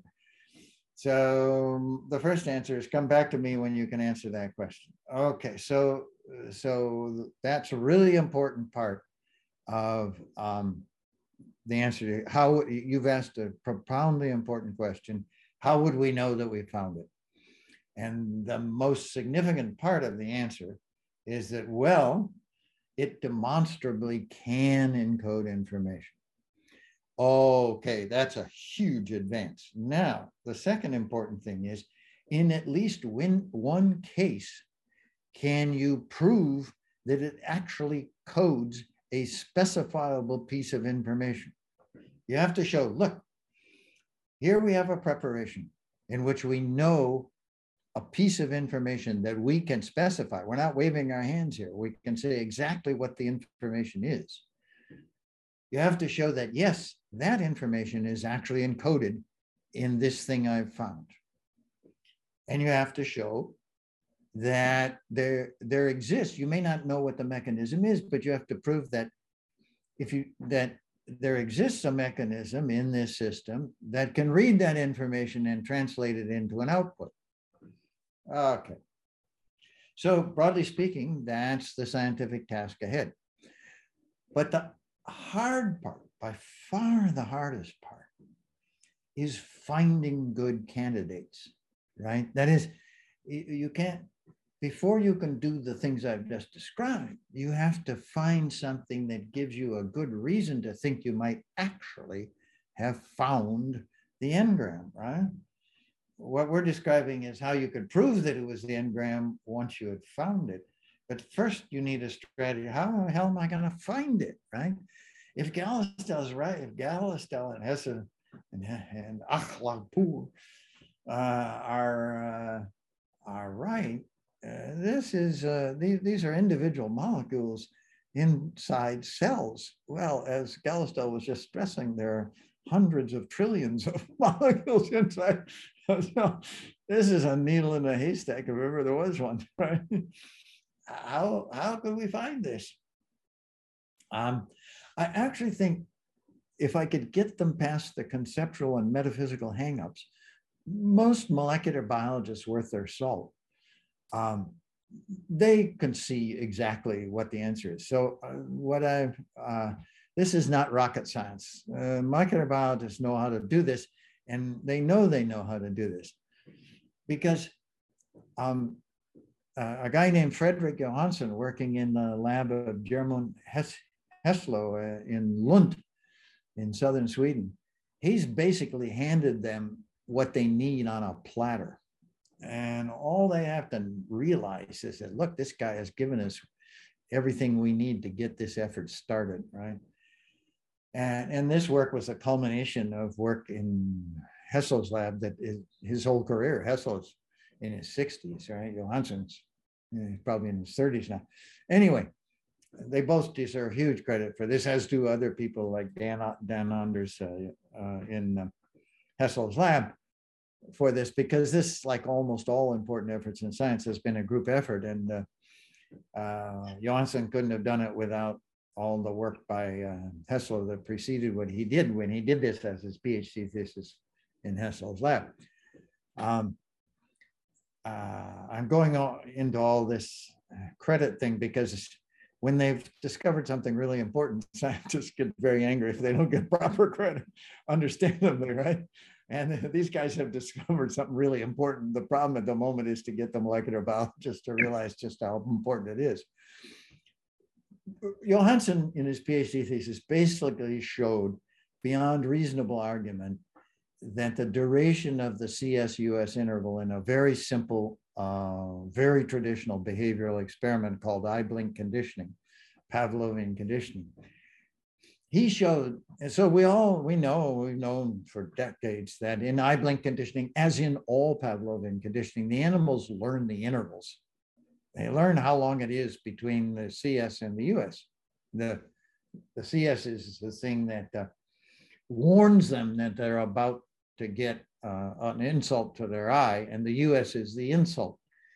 And uh, guess what they do when they're warned that something is about to insult their eye? They close their eye. it's not rocket science, right? That's called the conditioned eye blink. Okay. But they don't close the eye the immediate the warning, the immediate moment the warning comes. They wait, they know the interval, they've stored that information. So they only close their eye when they need to close it, namely when they're about to get the insult, right? Okay, so that's the conditioned blink. That's so important because the um, the interval, that interval, that's one number, right? That's that's as basic as it gets. you talk about how to store a picture. Whoa, that's hundreds of numbers of minimal, right? But an interval, that's one number. Okay, that's as simple as it gets. And in basic science, you always want to go for what's as simple as it gets, right? Okay, so he has proved that that one number is stored inside a huge cell on the cerebellar cortex called the Purkinje cell. It's one of the biggest cells in the brain. It's very accessible because it's in the cortex. If you simply look at its anatomy, anybody would say, God, that cell looks like an electronic chip. it, it looks like a chip on a data bus. And that's exactly what it is in computational terms. It's a chip on the data bus. And, and the data bus supplies the signals that carry the information, and the information gets stored inside that chip, right? Okay.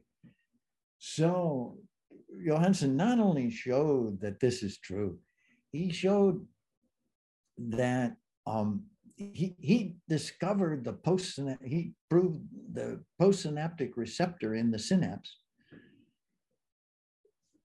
which is I have to I have to get ahead of my story here a bit. You have to understand first of all that cells are a whole universe. Uh, like the, there's a huge structure inside there, are railroads inside the cell, and so on. Okay, so there's all this structure inside the cell. Um, realized at the molecular level.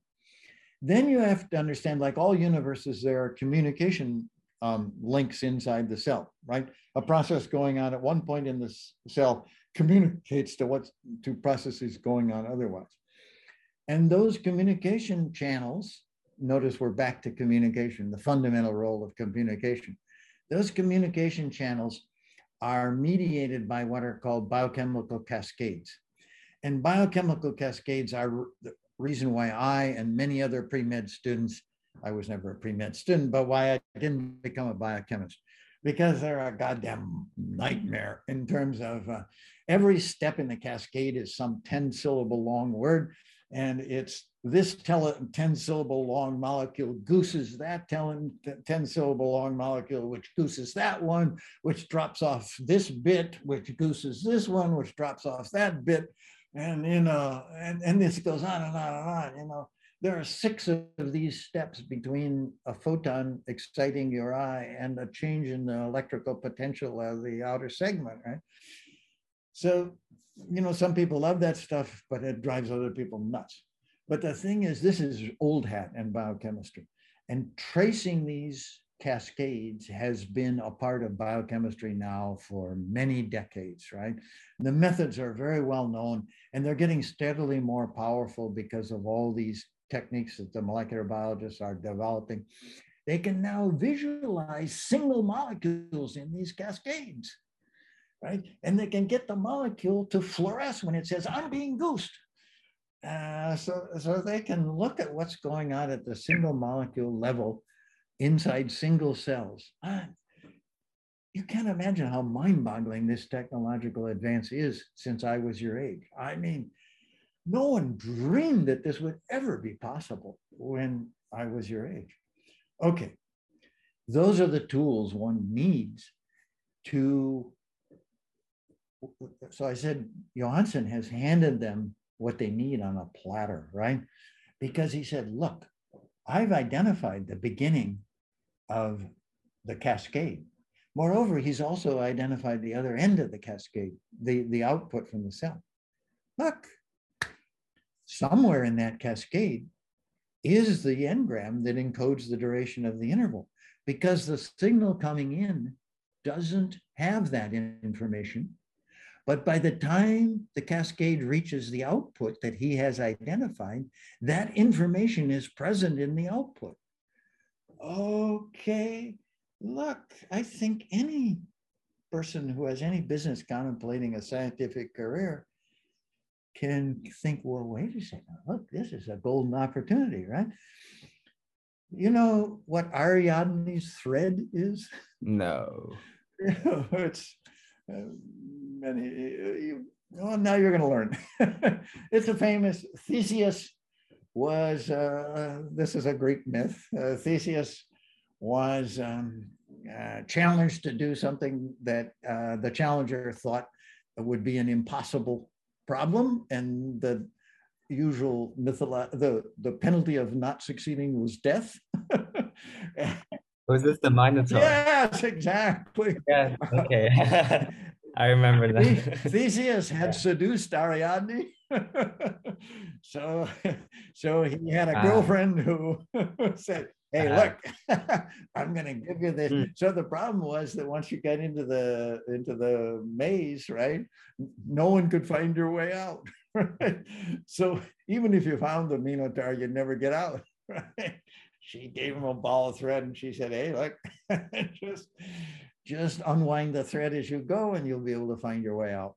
Okay, well, so the analogy isn't quite perfect because, but the idea is that the, that cascade is a thread and you can follow that thread and somewhere in that thread is the minotaur, the engram. And right. uh, moreover, you can know when you've got to the stage where you can know when you've got to the minotaur. Because up to that point, everything that happens in that cascade will not reflect the information about how long the interval lasts, right? The stored information. But everything on the other side of the engram will reflect that because it's already reflected at the output, right? What more do I need to explain? Come on, guys, get with it. um, I, I can't describe how frustrating it is that I can't, uh, because molecular biologists, they all want to win the Nobel Prize. And believe me, if you actually discover the engram and prove that you did it, they'll give you five Nobel Prizes. kind of wish I did biochemistry now. yeah, I mean, it seems like such a gold mine of opportunity. Like, why why do you think these molecular biologists are so hung up on the metaphysical issues?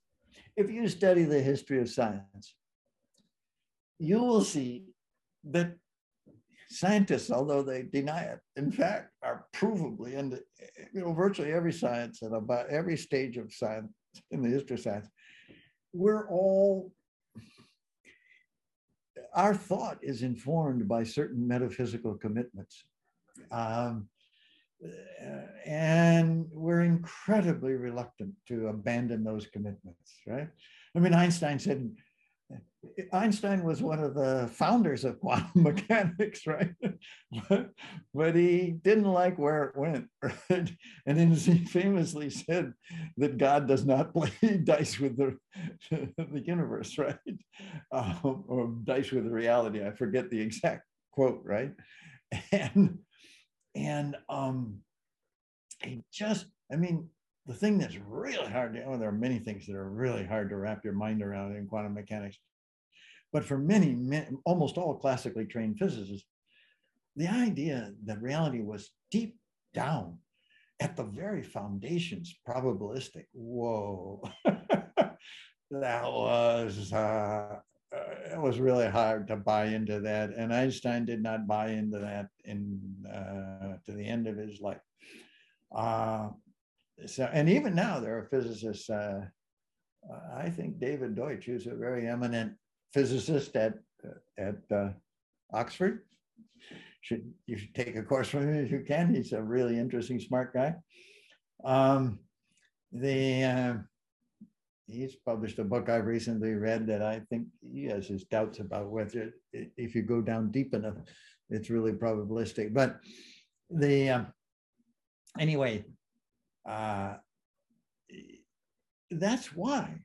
Uh, at least the ones I argue with, eh, like like Thomas, he's hung up on semantic information. He's he he has commitments that I think he himself would confess are kind of pre-scientific, meta-theoretical or whatever. The idea that there are symbols in the brain, uh, it just is hard for him to go there.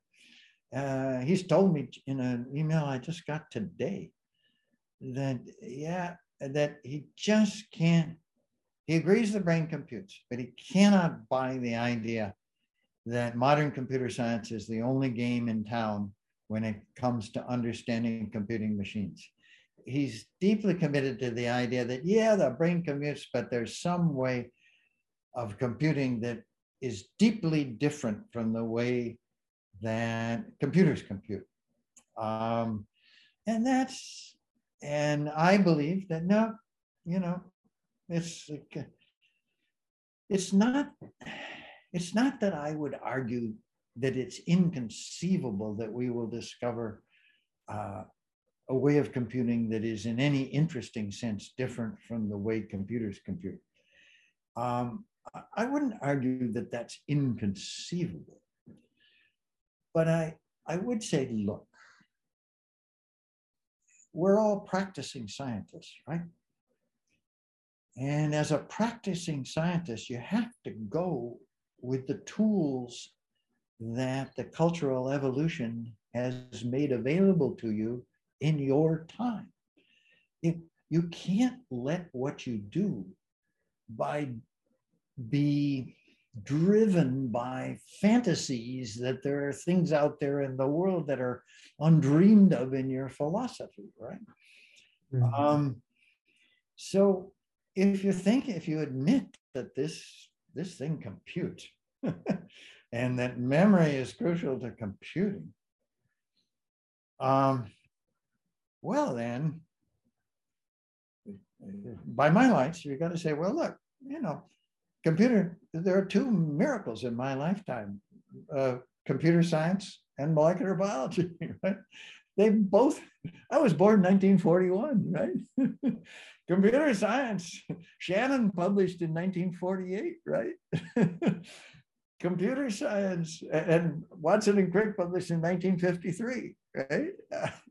um, these are two unimaginable scientific advances that have both occurred in my lifetime, right?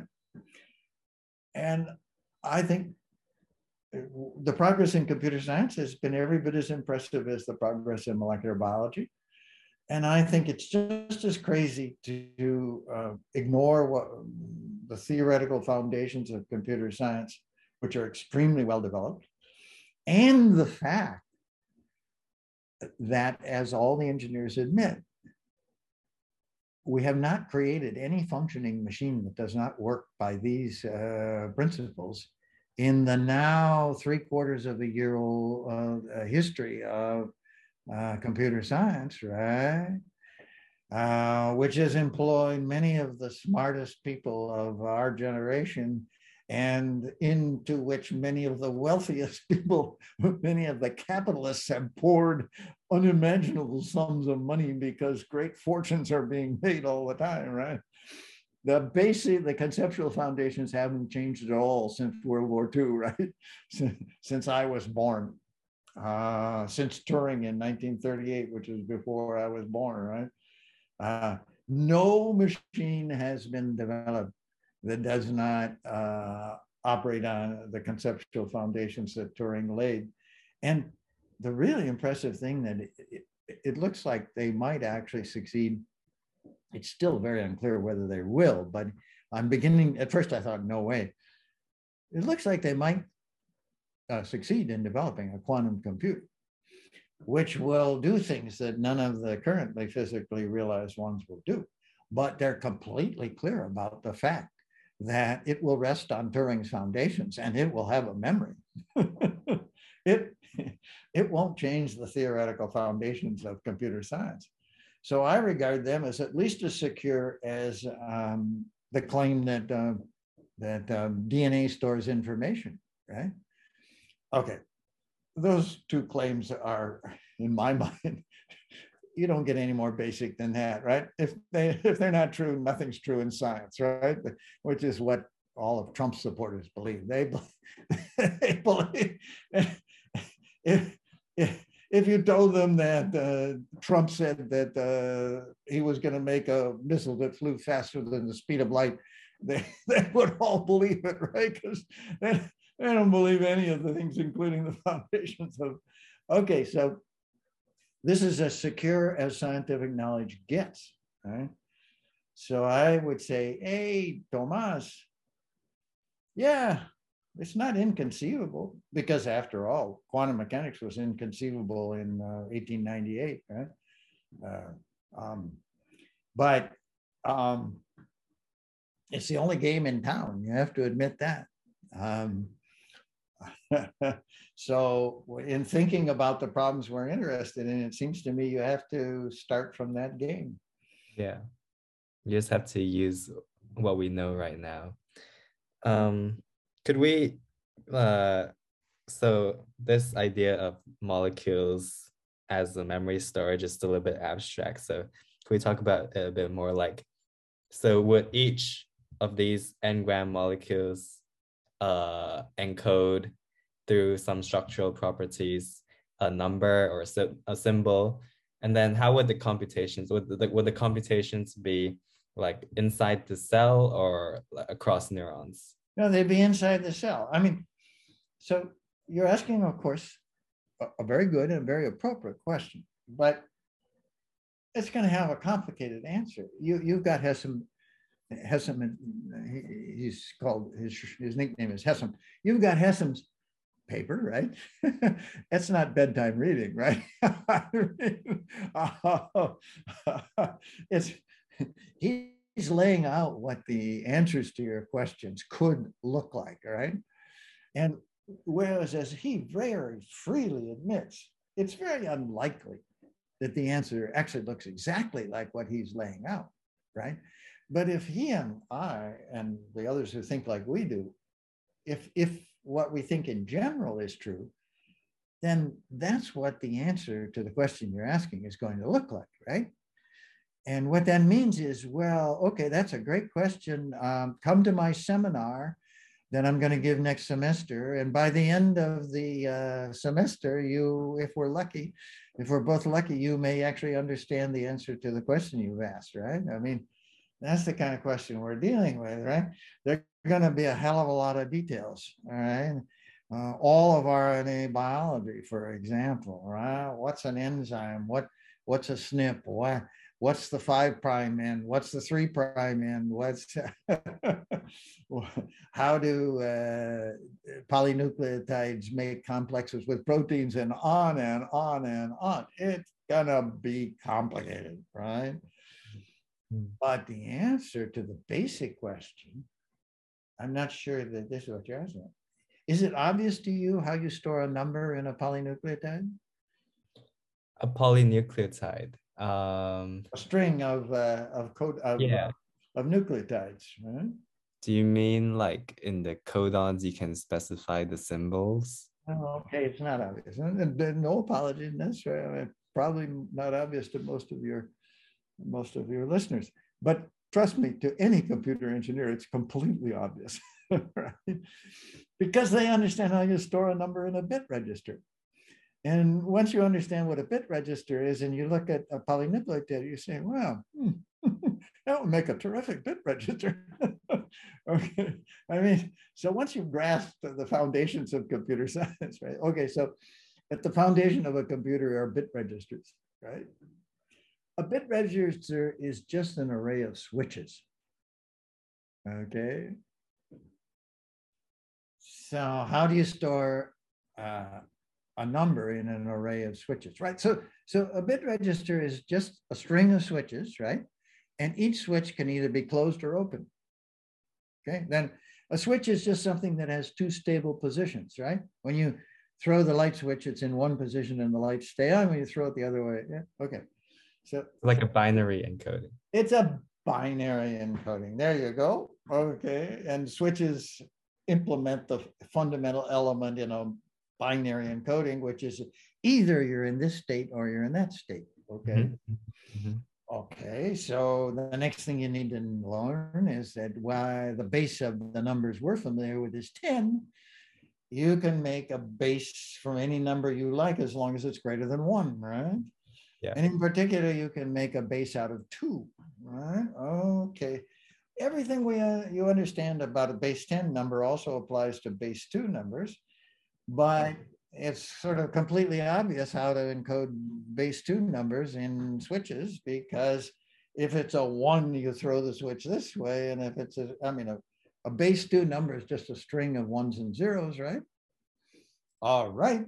If it's a one, we throw the switch to the one position. If it's a zero, we throw the switch to the zero position. Okay. All right, so now let's look at a polynucleotide. A polynucleotide is a string of nucleotides. Okay, there are four of them. So it would be base four. That's fabulous because it's a four position switch. that Mhm. means each nucleotide can actually encode two bits, right? not one bit, but two bits. But let's put that aside for the moment because there's certain technical complexities arise there. Given that we have these nucleotides and given that they can be put in any string we, you like, that there's no constraints on which one goes next. Um, and that all the machinery for building the strings is already there inside the cell. We know all that, right? All right. Let's take, as you may remember, I can never remember A, C, T, G. G. Yeah, right. Okay. So let's take the A nucleotide and we'll call that one. okay. And we'll take the C nucleotide and we'll call that zero. Do I need to say more? All right. We're going to build strings out of A and C. and they're going to encode numbers in exactly the way they're encoded in a modern computer. Yeah. Now, you want to know how obvious this idea is. There are several labs around the world that are working really hard on using bacterial DNA as the memory medium in conventional computers. Because any engineer looks at it and says, Jesus, polynucleotides, they're, they're, from an engineering standpoint, they're awesome stores of information. you go back to those criteria I listed, and they score a 10 on every criterion, right? Uh, they enable incredibly compact uh. There are calculations of what's in principle, re, how, how many bits can you in principle remember there's a close connection between information as a computer science concept and information as a physical concept.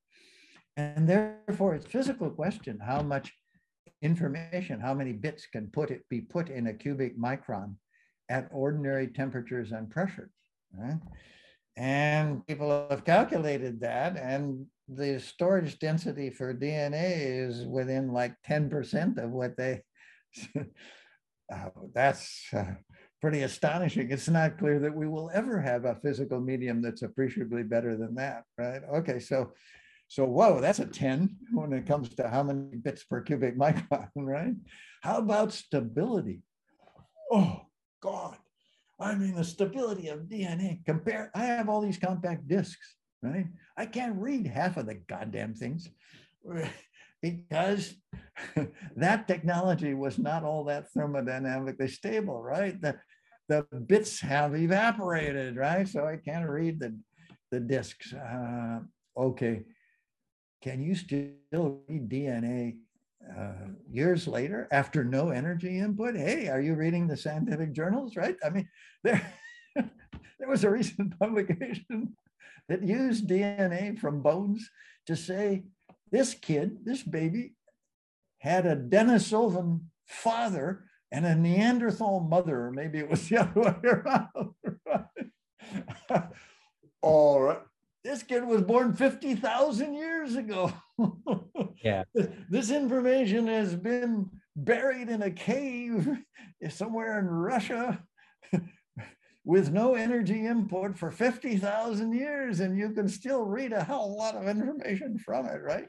Mm-hmm. That is mind-boggling thermodynamic stability, right?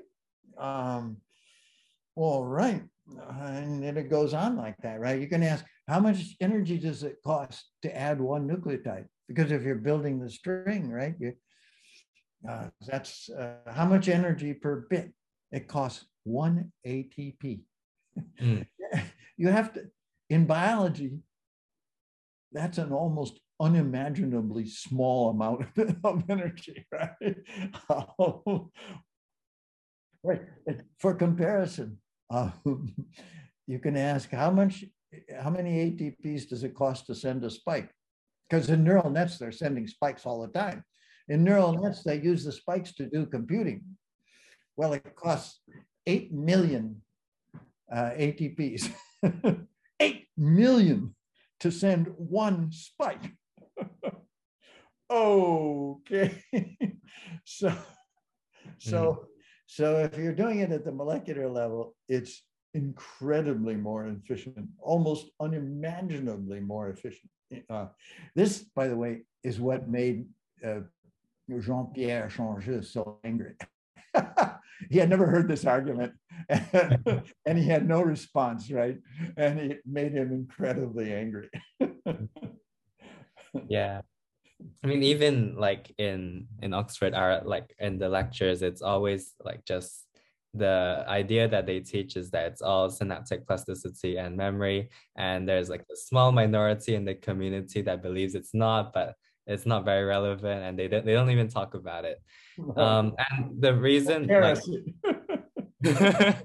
the um the argument against um that was that so um the the, the time scale of which we form memories is very fast so i have i i'm able to remember things from a very short while back um, but the way you sort of encode memory in intracellular molecules seems to be a much slower process than like through synapses.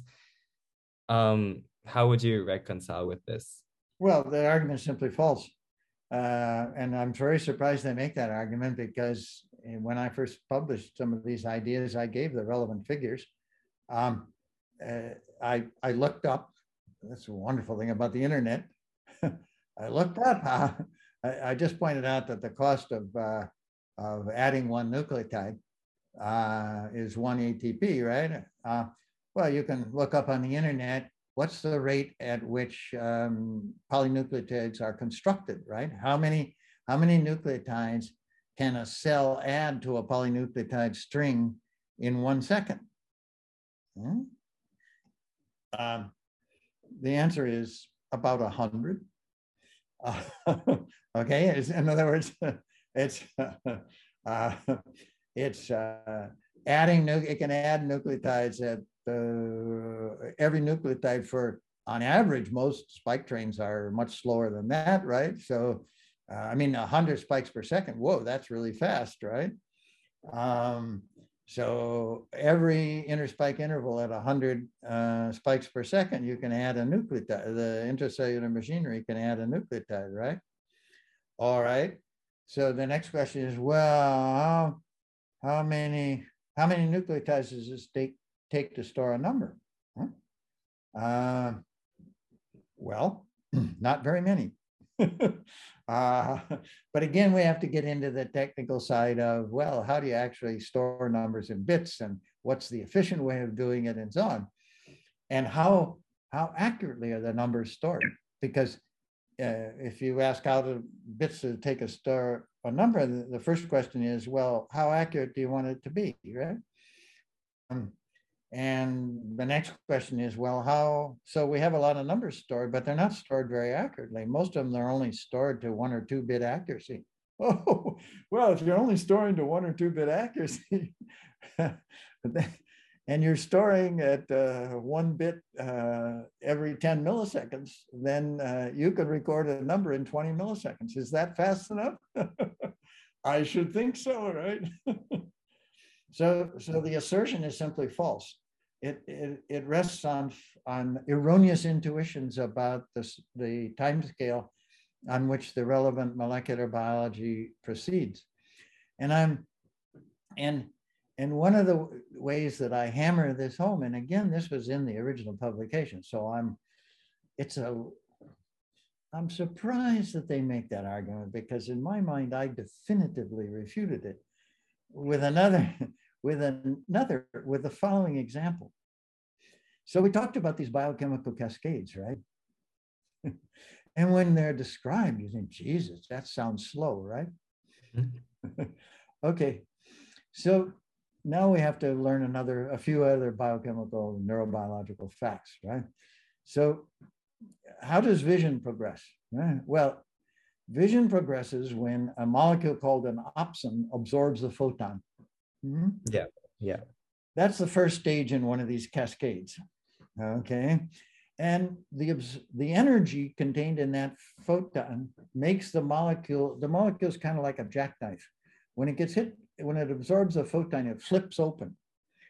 And when it flips open, it starts a cascade, right? This, it knocks something off of the next protein, and that does something that to the next one, and that does something to the next one, and that does not. Okay, I used to teach this cascade. I can give you the names by looking at my notes, but you don't need to know the names. There are six steps in that cascade before you get to the outer segment of the rod membrane, right? At which point the final step changes another molecule, which changes the polarity of the rod outer membrane. Okay, the rod outer membrane, we're still in the first neuron, the first cell in the whole endless chain of cause and effect, right? Mm-hmm. Now, an electrical signal, the membrane change, has to propagate through the cell until it reaches the synapses. And then it has to modulate the release of transmitter from the synapses, right? All of that sounds slow, doesn't it? but, but remember, this is the first stage in vision. Yeah. Okay, now you have to connect this. You see what what makes Akhlaghpour uh, a genius is his ability to connect different things he knows. And that's an ability that tends to be missing in many neuroscientists. So, okay, so many, many neuroscientists know what I just told you, right? It's, it's part of your introductory education. Okay, now you have to connect this with a, uh, with your the fact that you read the newspapers, and you probably have played some tennis at one point in your life, right? So if you do those things, you know that uh, some people can hit Djokovic's serve at least some of the time. Actually, another tennis aficionado tells me that I think Federer's serve is even faster. Uh, anyway, both of them have an all for an amateur like me. by the time I realized they'd hit it, it would have been past my racket, right? So I mean, I have zero chance of hitting their serve. But there are guys out there who can hit that serve, right? Not only hit it, but hit it back in an interesting part of the course, court, mm-hmm. right? Mm-hmm. Nobody can hit it blindfold. okay. I haven't actually made the calculations, but I'm sure that you need to start moving your racket within uh, at most 150 milliseconds uh, after uh, the serve leaves his racket, right? Uh, okay, you can't hit it blindfold. So that whole capacity depends upon that biochemical cascade that I described. And that cascade is just the start. right? Yeah. So so people have completely erroneous intuitions about mm. How long these molecular biological processes take. Mm. Um, the same is true. That same course where they gave you this um, erroneous idea. I Uh, my wife gets that.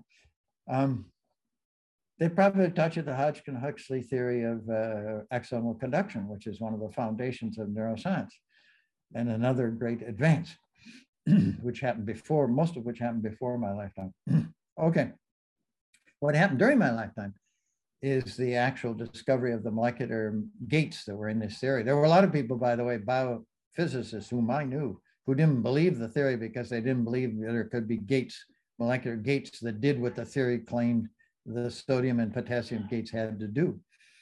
Uh, so one of the things we've learned and actually been able to measure is the opening of that gate, right? Now, hmm.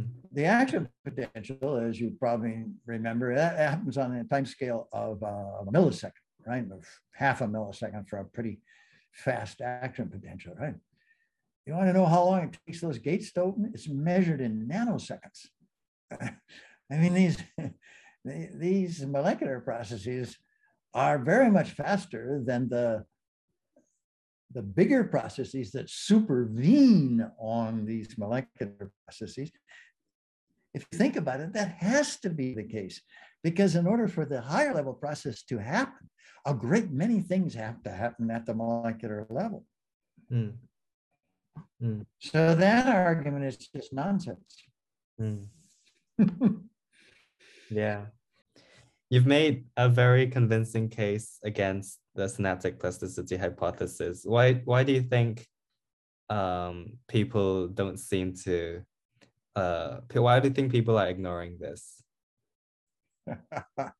uh, uh, well, another thing that a, quote that is uh, often brought up by people who read the history of science and are interested in this kind of question. Um, um, like most such quotes, this isn't actually exactly what he said. It's a pithier version of what he actually he wrote. But Max Planck, a very famous physicist, uh, uh, Einstein built on his works and so on. he he remarked once that um, science progresses one funeral at a time. I always found that super dark. Like, did he mean the fear, the death of scientists or ideas? He means that. What do you mean? Oh, it's interesting that you don't perceive what that means. That's fascinating. Okay, well, let me explain. Because I think every working scientist immediately laughs. They know just what it means. What it means is by the time you're 40 years old, most scientists are pretty locked into whatever it is not necessarily what they were taught, because many of them, particularly the more original ones, have gotten beyond what they were taught. But usually in your 20s, uh, in your 30s, you embrace a uh, set of concepts which really become the foundation of how you think about your science and what you actually do in practicing that science, right? So those those that conceptual framework that's a part of your identity right and and also because it's the foundation of how you think about all the problems in your science you're incredibly reluctant to abandon that conceptual framework right i mean it, you'd have to start over you, you wouldn't be a famous scientist in your 40s you'd be an undergraduate. right? you, would have to rethink everything, right? Hey, look, we're human beings. We're, we're not going to go there, right? You, you can't start rethinking everything in your 40s. all right, so you're not going. Uh, I mean, if you study, uh, I mean, this isn't true of all scientists, right? Don't get me wrong. Uh, Eddington, for example, who was much older than Einstein, fell in love with Einstein's theory almost immediately and, and so on. But there were many other scientists who, who hated it and hated it the whole life.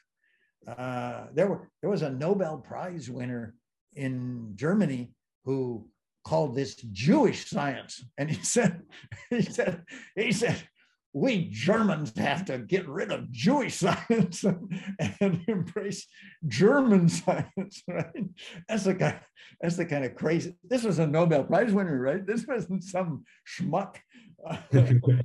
well, clearly he was a schmuck, but he, but he was a Nobel Prize winning schmuck, right?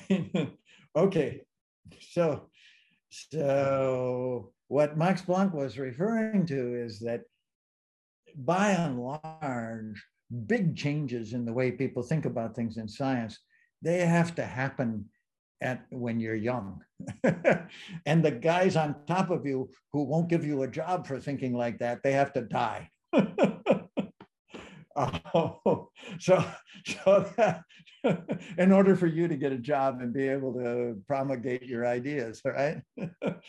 so all of that is captured by the, the very pithy statement that science progresses one funeral at a time.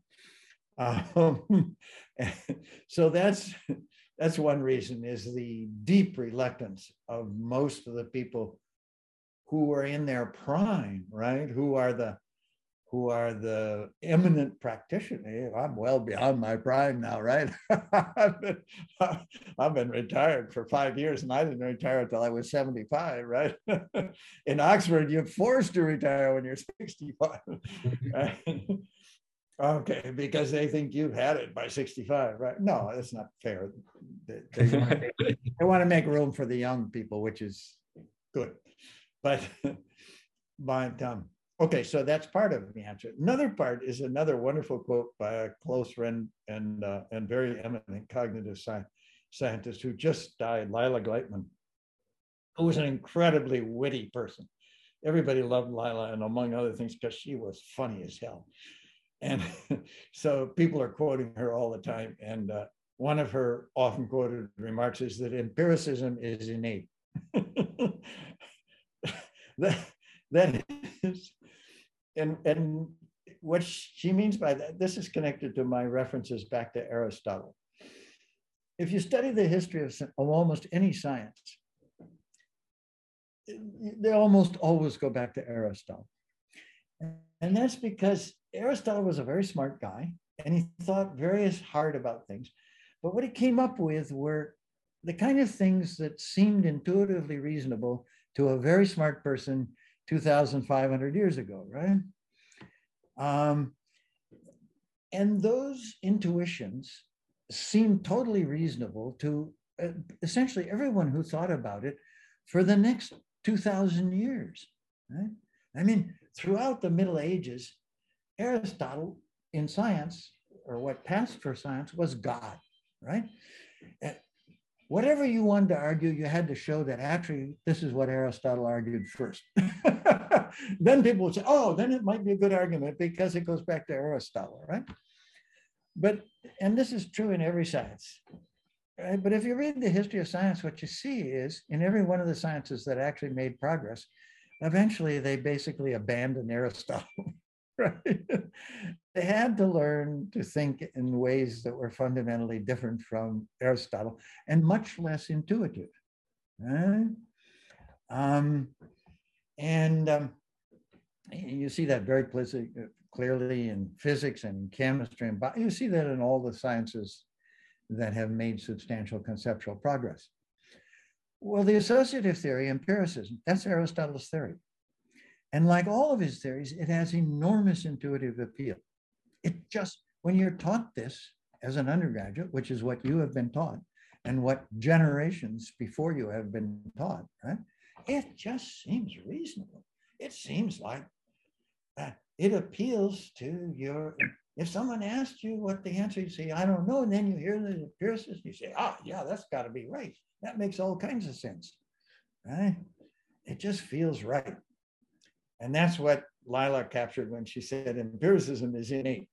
It means some inborn way of thinking about, and actually I can identify what it is. Look, it's obvious that I said memory is full of facts. Well, where did the facts come from? Well, they came from our experience, right? so, and when we think, what do we do? Well, we put together facts. Well, the facts came from our experience, and associationism is just a theory about how we put them together. So, yeah, it's got to be a great theory, right? Um, and uh, that's what's captured by uh, Lila's remark. Now, when you start to study really carefully in experimental psychology, even in Pavlovian conditioning, um, how we actually, how animals, how rats, mice, and bees and ants put the facts together, then you start to say, Jesus, you know, these, these animals, they put the facts together in ways that aren't remotely captured by this notion of uh, associative bonds, right? Um, so what that theory didn't capture is the brain's contribution to learning, right? That theory is entirely focused on, on the world out there, and it ignores how the facts actually get put together, right? Um, this is what made Chomsky's work so famous among those. I mean, you want to discover whether someone is an empiricist or a, or a, uh, or a cognitivist or nativist, um, just ask them what they think about Chomsky. All the nativists worship him like me, and all the empiricists hate him. Um, that, so he pointed this out about language. He'd say, look, language isn't about the words, it's about how you put the words together. well, duh. You know, this is one of the things, it's so basic that it takes a genius to point it out, right? oh, okay. And he, he showed beyond argument that, you know, the way the brain puts the words together isn't remotely explained by the experiences it's had, right? That's, you know, Skinner thought it was explainable by the experiences that you had. And Chomsky wrote this famous review that in the eyes of most people simply left Skinner a smoking ruin, right? just, just showed that he had no theory at all, right? It was utter nonsense, right? That he couldn't begin to explain how the brain of a how a human brain puts the words together, right? Okay. You know, look, the connections are still trying to claim that someday they have to admit that they're still not there, but they believe someday a neural net will put together the words together in the way in which the human beings actually put the words together. But my description of the ant navigation is it tells the same story, right? When you say, look, the animals go out, they wander all over the place, they discover something, then they go straight home. And we can prove that they do this by dead reckoning, by a very simple experiment. We just displace them, and by God, they run the compass course that they would have run and they stop where they should have stopped, even though it's totally unfamiliar territory. Their previous experience, except for the dead reckoning, is totally irrelevant. I don't know. The associative story has nothing to say about that, right? They just throw up their hands. Um, and you say, well, this is an example of how the brain puts experiences together in order to generate behavior. And uh, your empiricist theory is completely helpless in the face of this example. And this is an ant.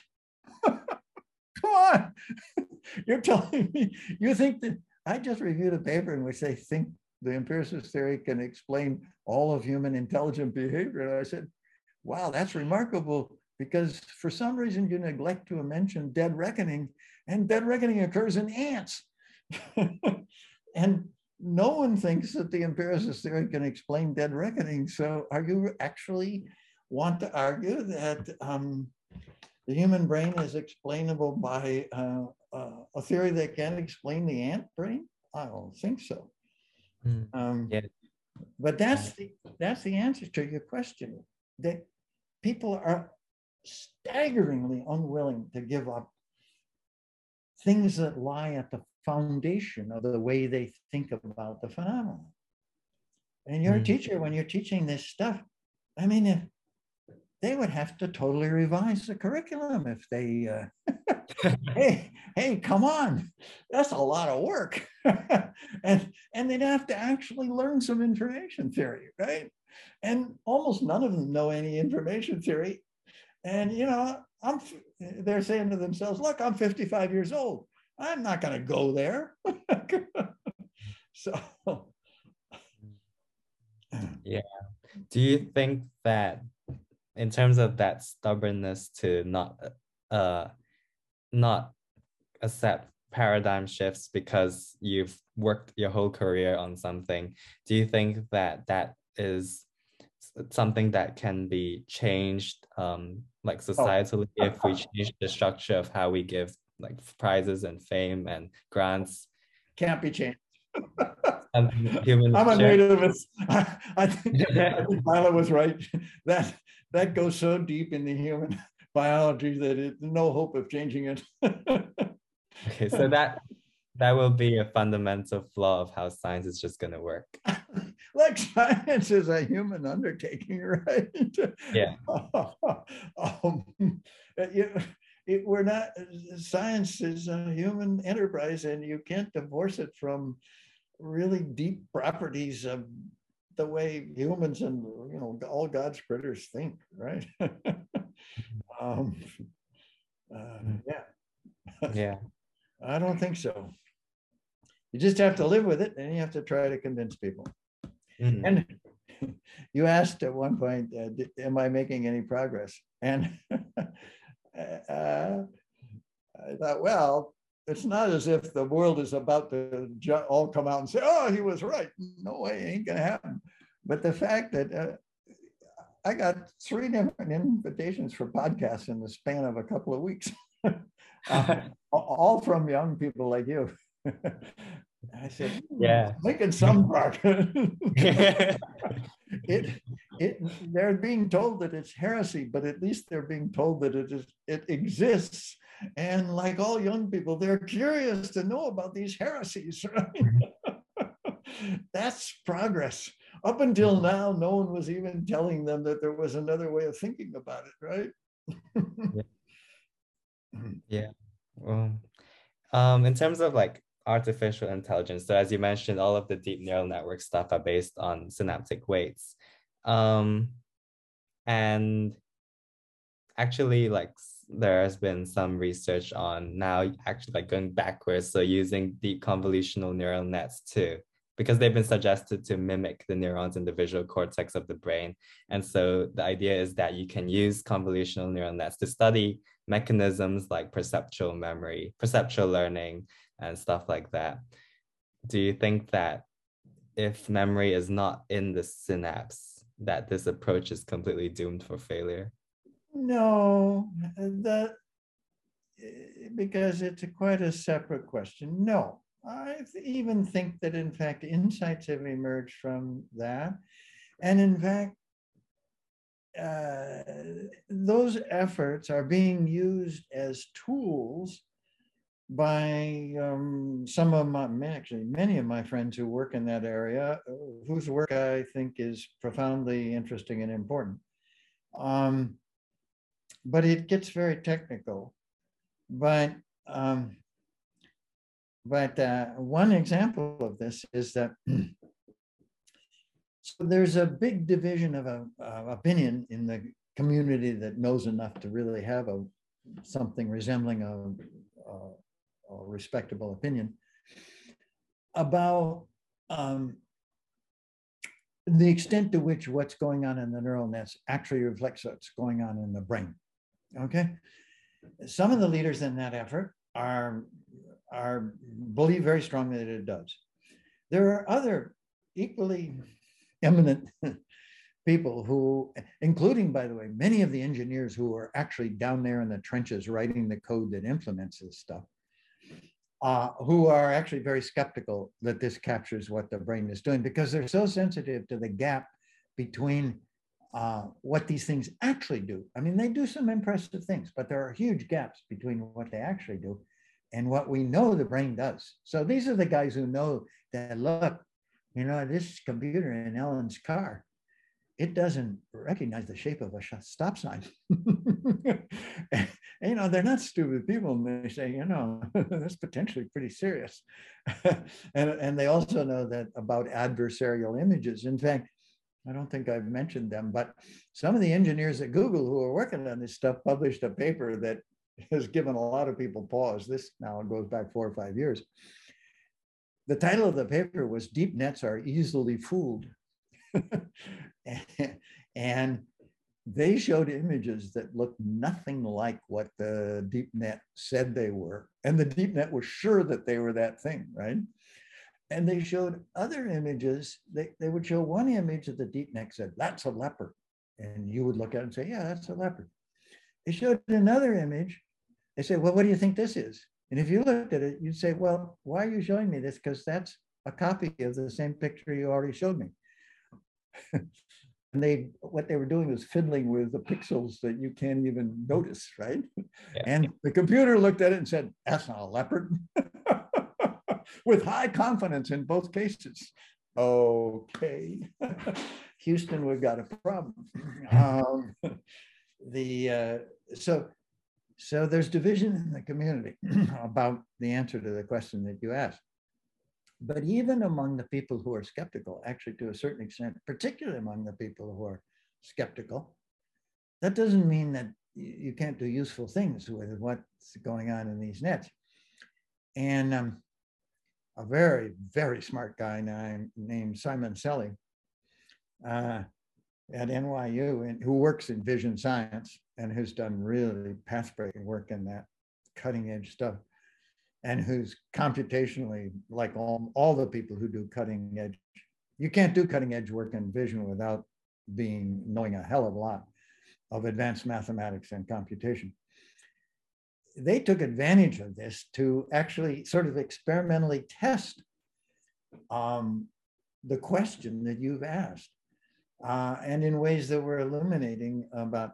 So they said, well, look, we, since we understand the representation, the eigenvectors, this gets very technical, that these computers basically end up with, and since we know computationally how to go about distorting the eigenvectors, that is how distorting the computer's representation of an image, and we can make these distortions and see how readily the computer detects it and see how readily human beings detect it, right? And this is a test of whether how the computer recognizes these images models the way the, the human being recognizes it, right? And they show that the, the computer flunks that test, right? The, the uh, uh, humans, the distortions that give problems to humans are not the distortions that give problems to the computer and vice versa, right? But another lovely thing was they took a lot of what's been learned about the neurobiology of vision um, and the, they learned from both the neurobiology and the psychophysics. In talking about neural nets, the neural net people always claim that they're building on what we've learned, and that's and that's got some truth in it, but it's got a lot of falsehood in it too. They, they, they're not making anything like uh, full use of what we've learned from psychophysics and electrophysiology about the stages of vision. And that's partly because it's too nativistic. You'd have to start building in too many structures that they don't want to build in. Um, and um, they showed that a model that used what we've learned about the system did much better job of modeling human subjects uh, than did the net, right? So uh, for me, that's a profound lesson. You can't, psychophysics is the behavioral side of it, right? You can't ignore the psychophysics and you can't ignore the uh, electrophysiology. And uh, because the electrophysiology shows that there's a cognitive map just as much as the behavior did, right? And a cognitive map is anathema to these deep neural nets for reasons I already explained, right? We've got no memory, and the map clearly has to reside in the memory. Hmm. Yeah. And if we do find these engram molecules, do you think that it would affect the way that we think about artificial intelligence? Oh, to bear shit in the woods. I mean, is the Pope Catholic? I mean, oh God, yes, of course. It, it's it's like the discovery of DNA. It would it would transform the entire conceptual framework in neuroscience. Uh, 50 years after that discovery, neuroscience will not remotely resemble the neuroscience that you're being taught um, any more than the biology that they're teaching people these days resembles the biology that I was taught in uh, the early 1960s. They didn't even mention DNA in 1960 because it was still too, it was only being discussed at the graduate level, right? It was only seven years after, at least in my memory, they didn't mention it. If they did, they sure didn't go into it very much. uh, because it was only seven years after Watson and Crick, right? And there were still uh, biologists who hated what Watson and Crick had discovered and were deeply opposed to it, um, uh, and who wrote bitter reviews uh, full of full of polemic uh, about why this was bullshit, and we. so they weren't going to put that in an undergraduate course, right? Yeah. Um, could I end with some personal questions? What what do you what is your favorite part about doing science? Thinking. Thinking. I'm totally serious. I, I love to think.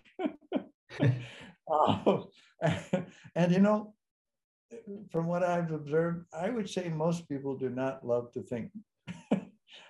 um, because most of the time when you think, you don't get anywhere. right?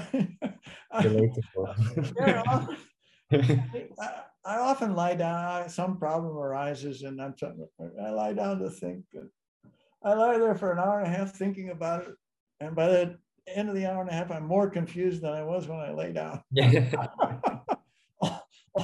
all, I've done is confuse myself even further because I could see that there was one problem, and now I'm thinking about it. There's another problem, and now I've got two things I don't understand, and and and so on. And I think most people, even many scientists, they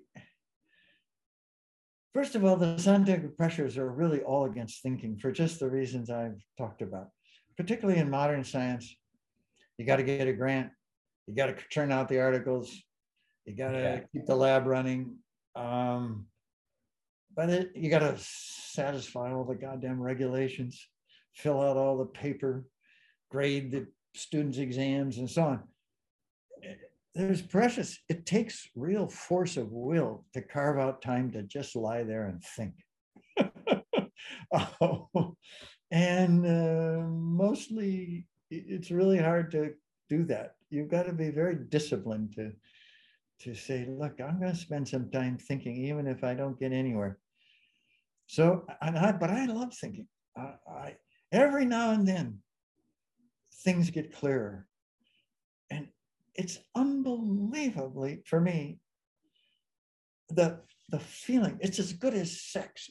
I mean it's it's the feeling when when you finally there's some problem that you were so confused about and now it's clear. Oh that feeling is wonderful but it doesn't come often so anyway that's i love thinking and i love data analysis uh, particularly modern data analysis. The, the computer has transformed data analysis. Uh, I mean, and for me, this has been transformative. I have done any number of things that were unthinkable with the technology that was available when I was a graduate student. Because now it used to take an hour to make a respectable graph. right? Yeah. These days, I might make 50 graphs in 10 minutes, right? I'm a, I, I, I might write code in half an hour that lays out 50 different graphs. And I can study the story that those graphs are trying to tell. Um, and I enjoy writing code and I love looking at graphic data and thinking, so what the hell's going on here? Right. Um, and then that's what data analysis is about. Uh, I mean, the kind of data analysis you get when you pay for it, it isn't really about that. They run some routine tests and they don't think about, they don't really look at the numbers. They don't graph them in 10 different ways. They don't think about what's the story that they think, look, these people are paying me to give them a mean and a variance. I press this button and I gain a mean and a variance. So I earn $50 for giving these idiots a mean and a variance. When if they knew anything about programming, programming a computer, they could press the same button I pressed. Um, and it's a cheap way to make a living, right?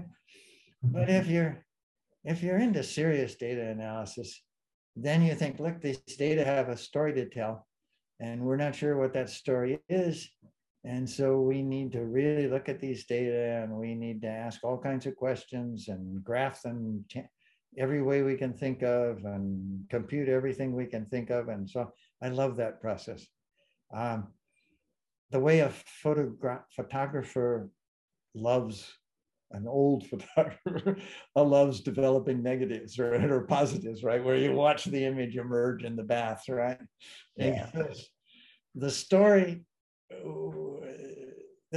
data usually have a story to tell, and it's usually a richer story than the people who gathered the data ever imagined. And the modern process of data analysis, when it goes well, the story emerges. I love that process. Mm. So right now, you know, let's say all these intracellular memory molecules in your brain. They're busy encoding information and all that. One day at the end of this journey, all of these engram molecules, they'll stop encoding information and there'll be no way of retrieving them. So what do you think is the meaning of all this? Oh, come on. I'm not, not gonna I'm not all that introspective, right? I, I don't worry about the meaning of life. I just enjoy it. uh, the uh, uh, I mean, I've been extreme, extremely fortunate in my life in almost every respect, and um, yeah, life is to be enjoyed. Uh, and I, I don't get any enjoyment from worrying about what the meaning of it all is. So I just yeah, fair enough. Yeah. So last question is what advice do you have for young scientists? Uh, learn learn or be willing to learn. Learn enough mathematics so that later on when there's some problem that confronts you, you already know enough so that you can learn whatever additional mathematics you need to know. I mean, mathematics is infinite. So you're never going to learn even a small part of it. But there are foundational, you know, you have to learn the calculus, you have to learn linear algebra, right? You don't really belong in the parts of science that interest me if you don't know the calculus and the linear algebra. So learn it, right? And go take the introductory course. I didn't take the introductory course in linear algebra until after I had tenure. Really? On my first sabbatical, I went to another university, had a, a, a brilliant mathematician who was a friend of mine that, and I took the undergraduate course in linear algebra. um, and because I had discovered that practically everything I was working on, they used linear algebra. and I didn't understand what they were talking about. I, I, this, this has to stop. Like, uh, so I took the course in linear algebra. One of the really really one of the really funny things is that linear algebra is often used by mathematics. This is terribly unfortunate. It's used by mathematics um, departments to separate the sheep from the goats.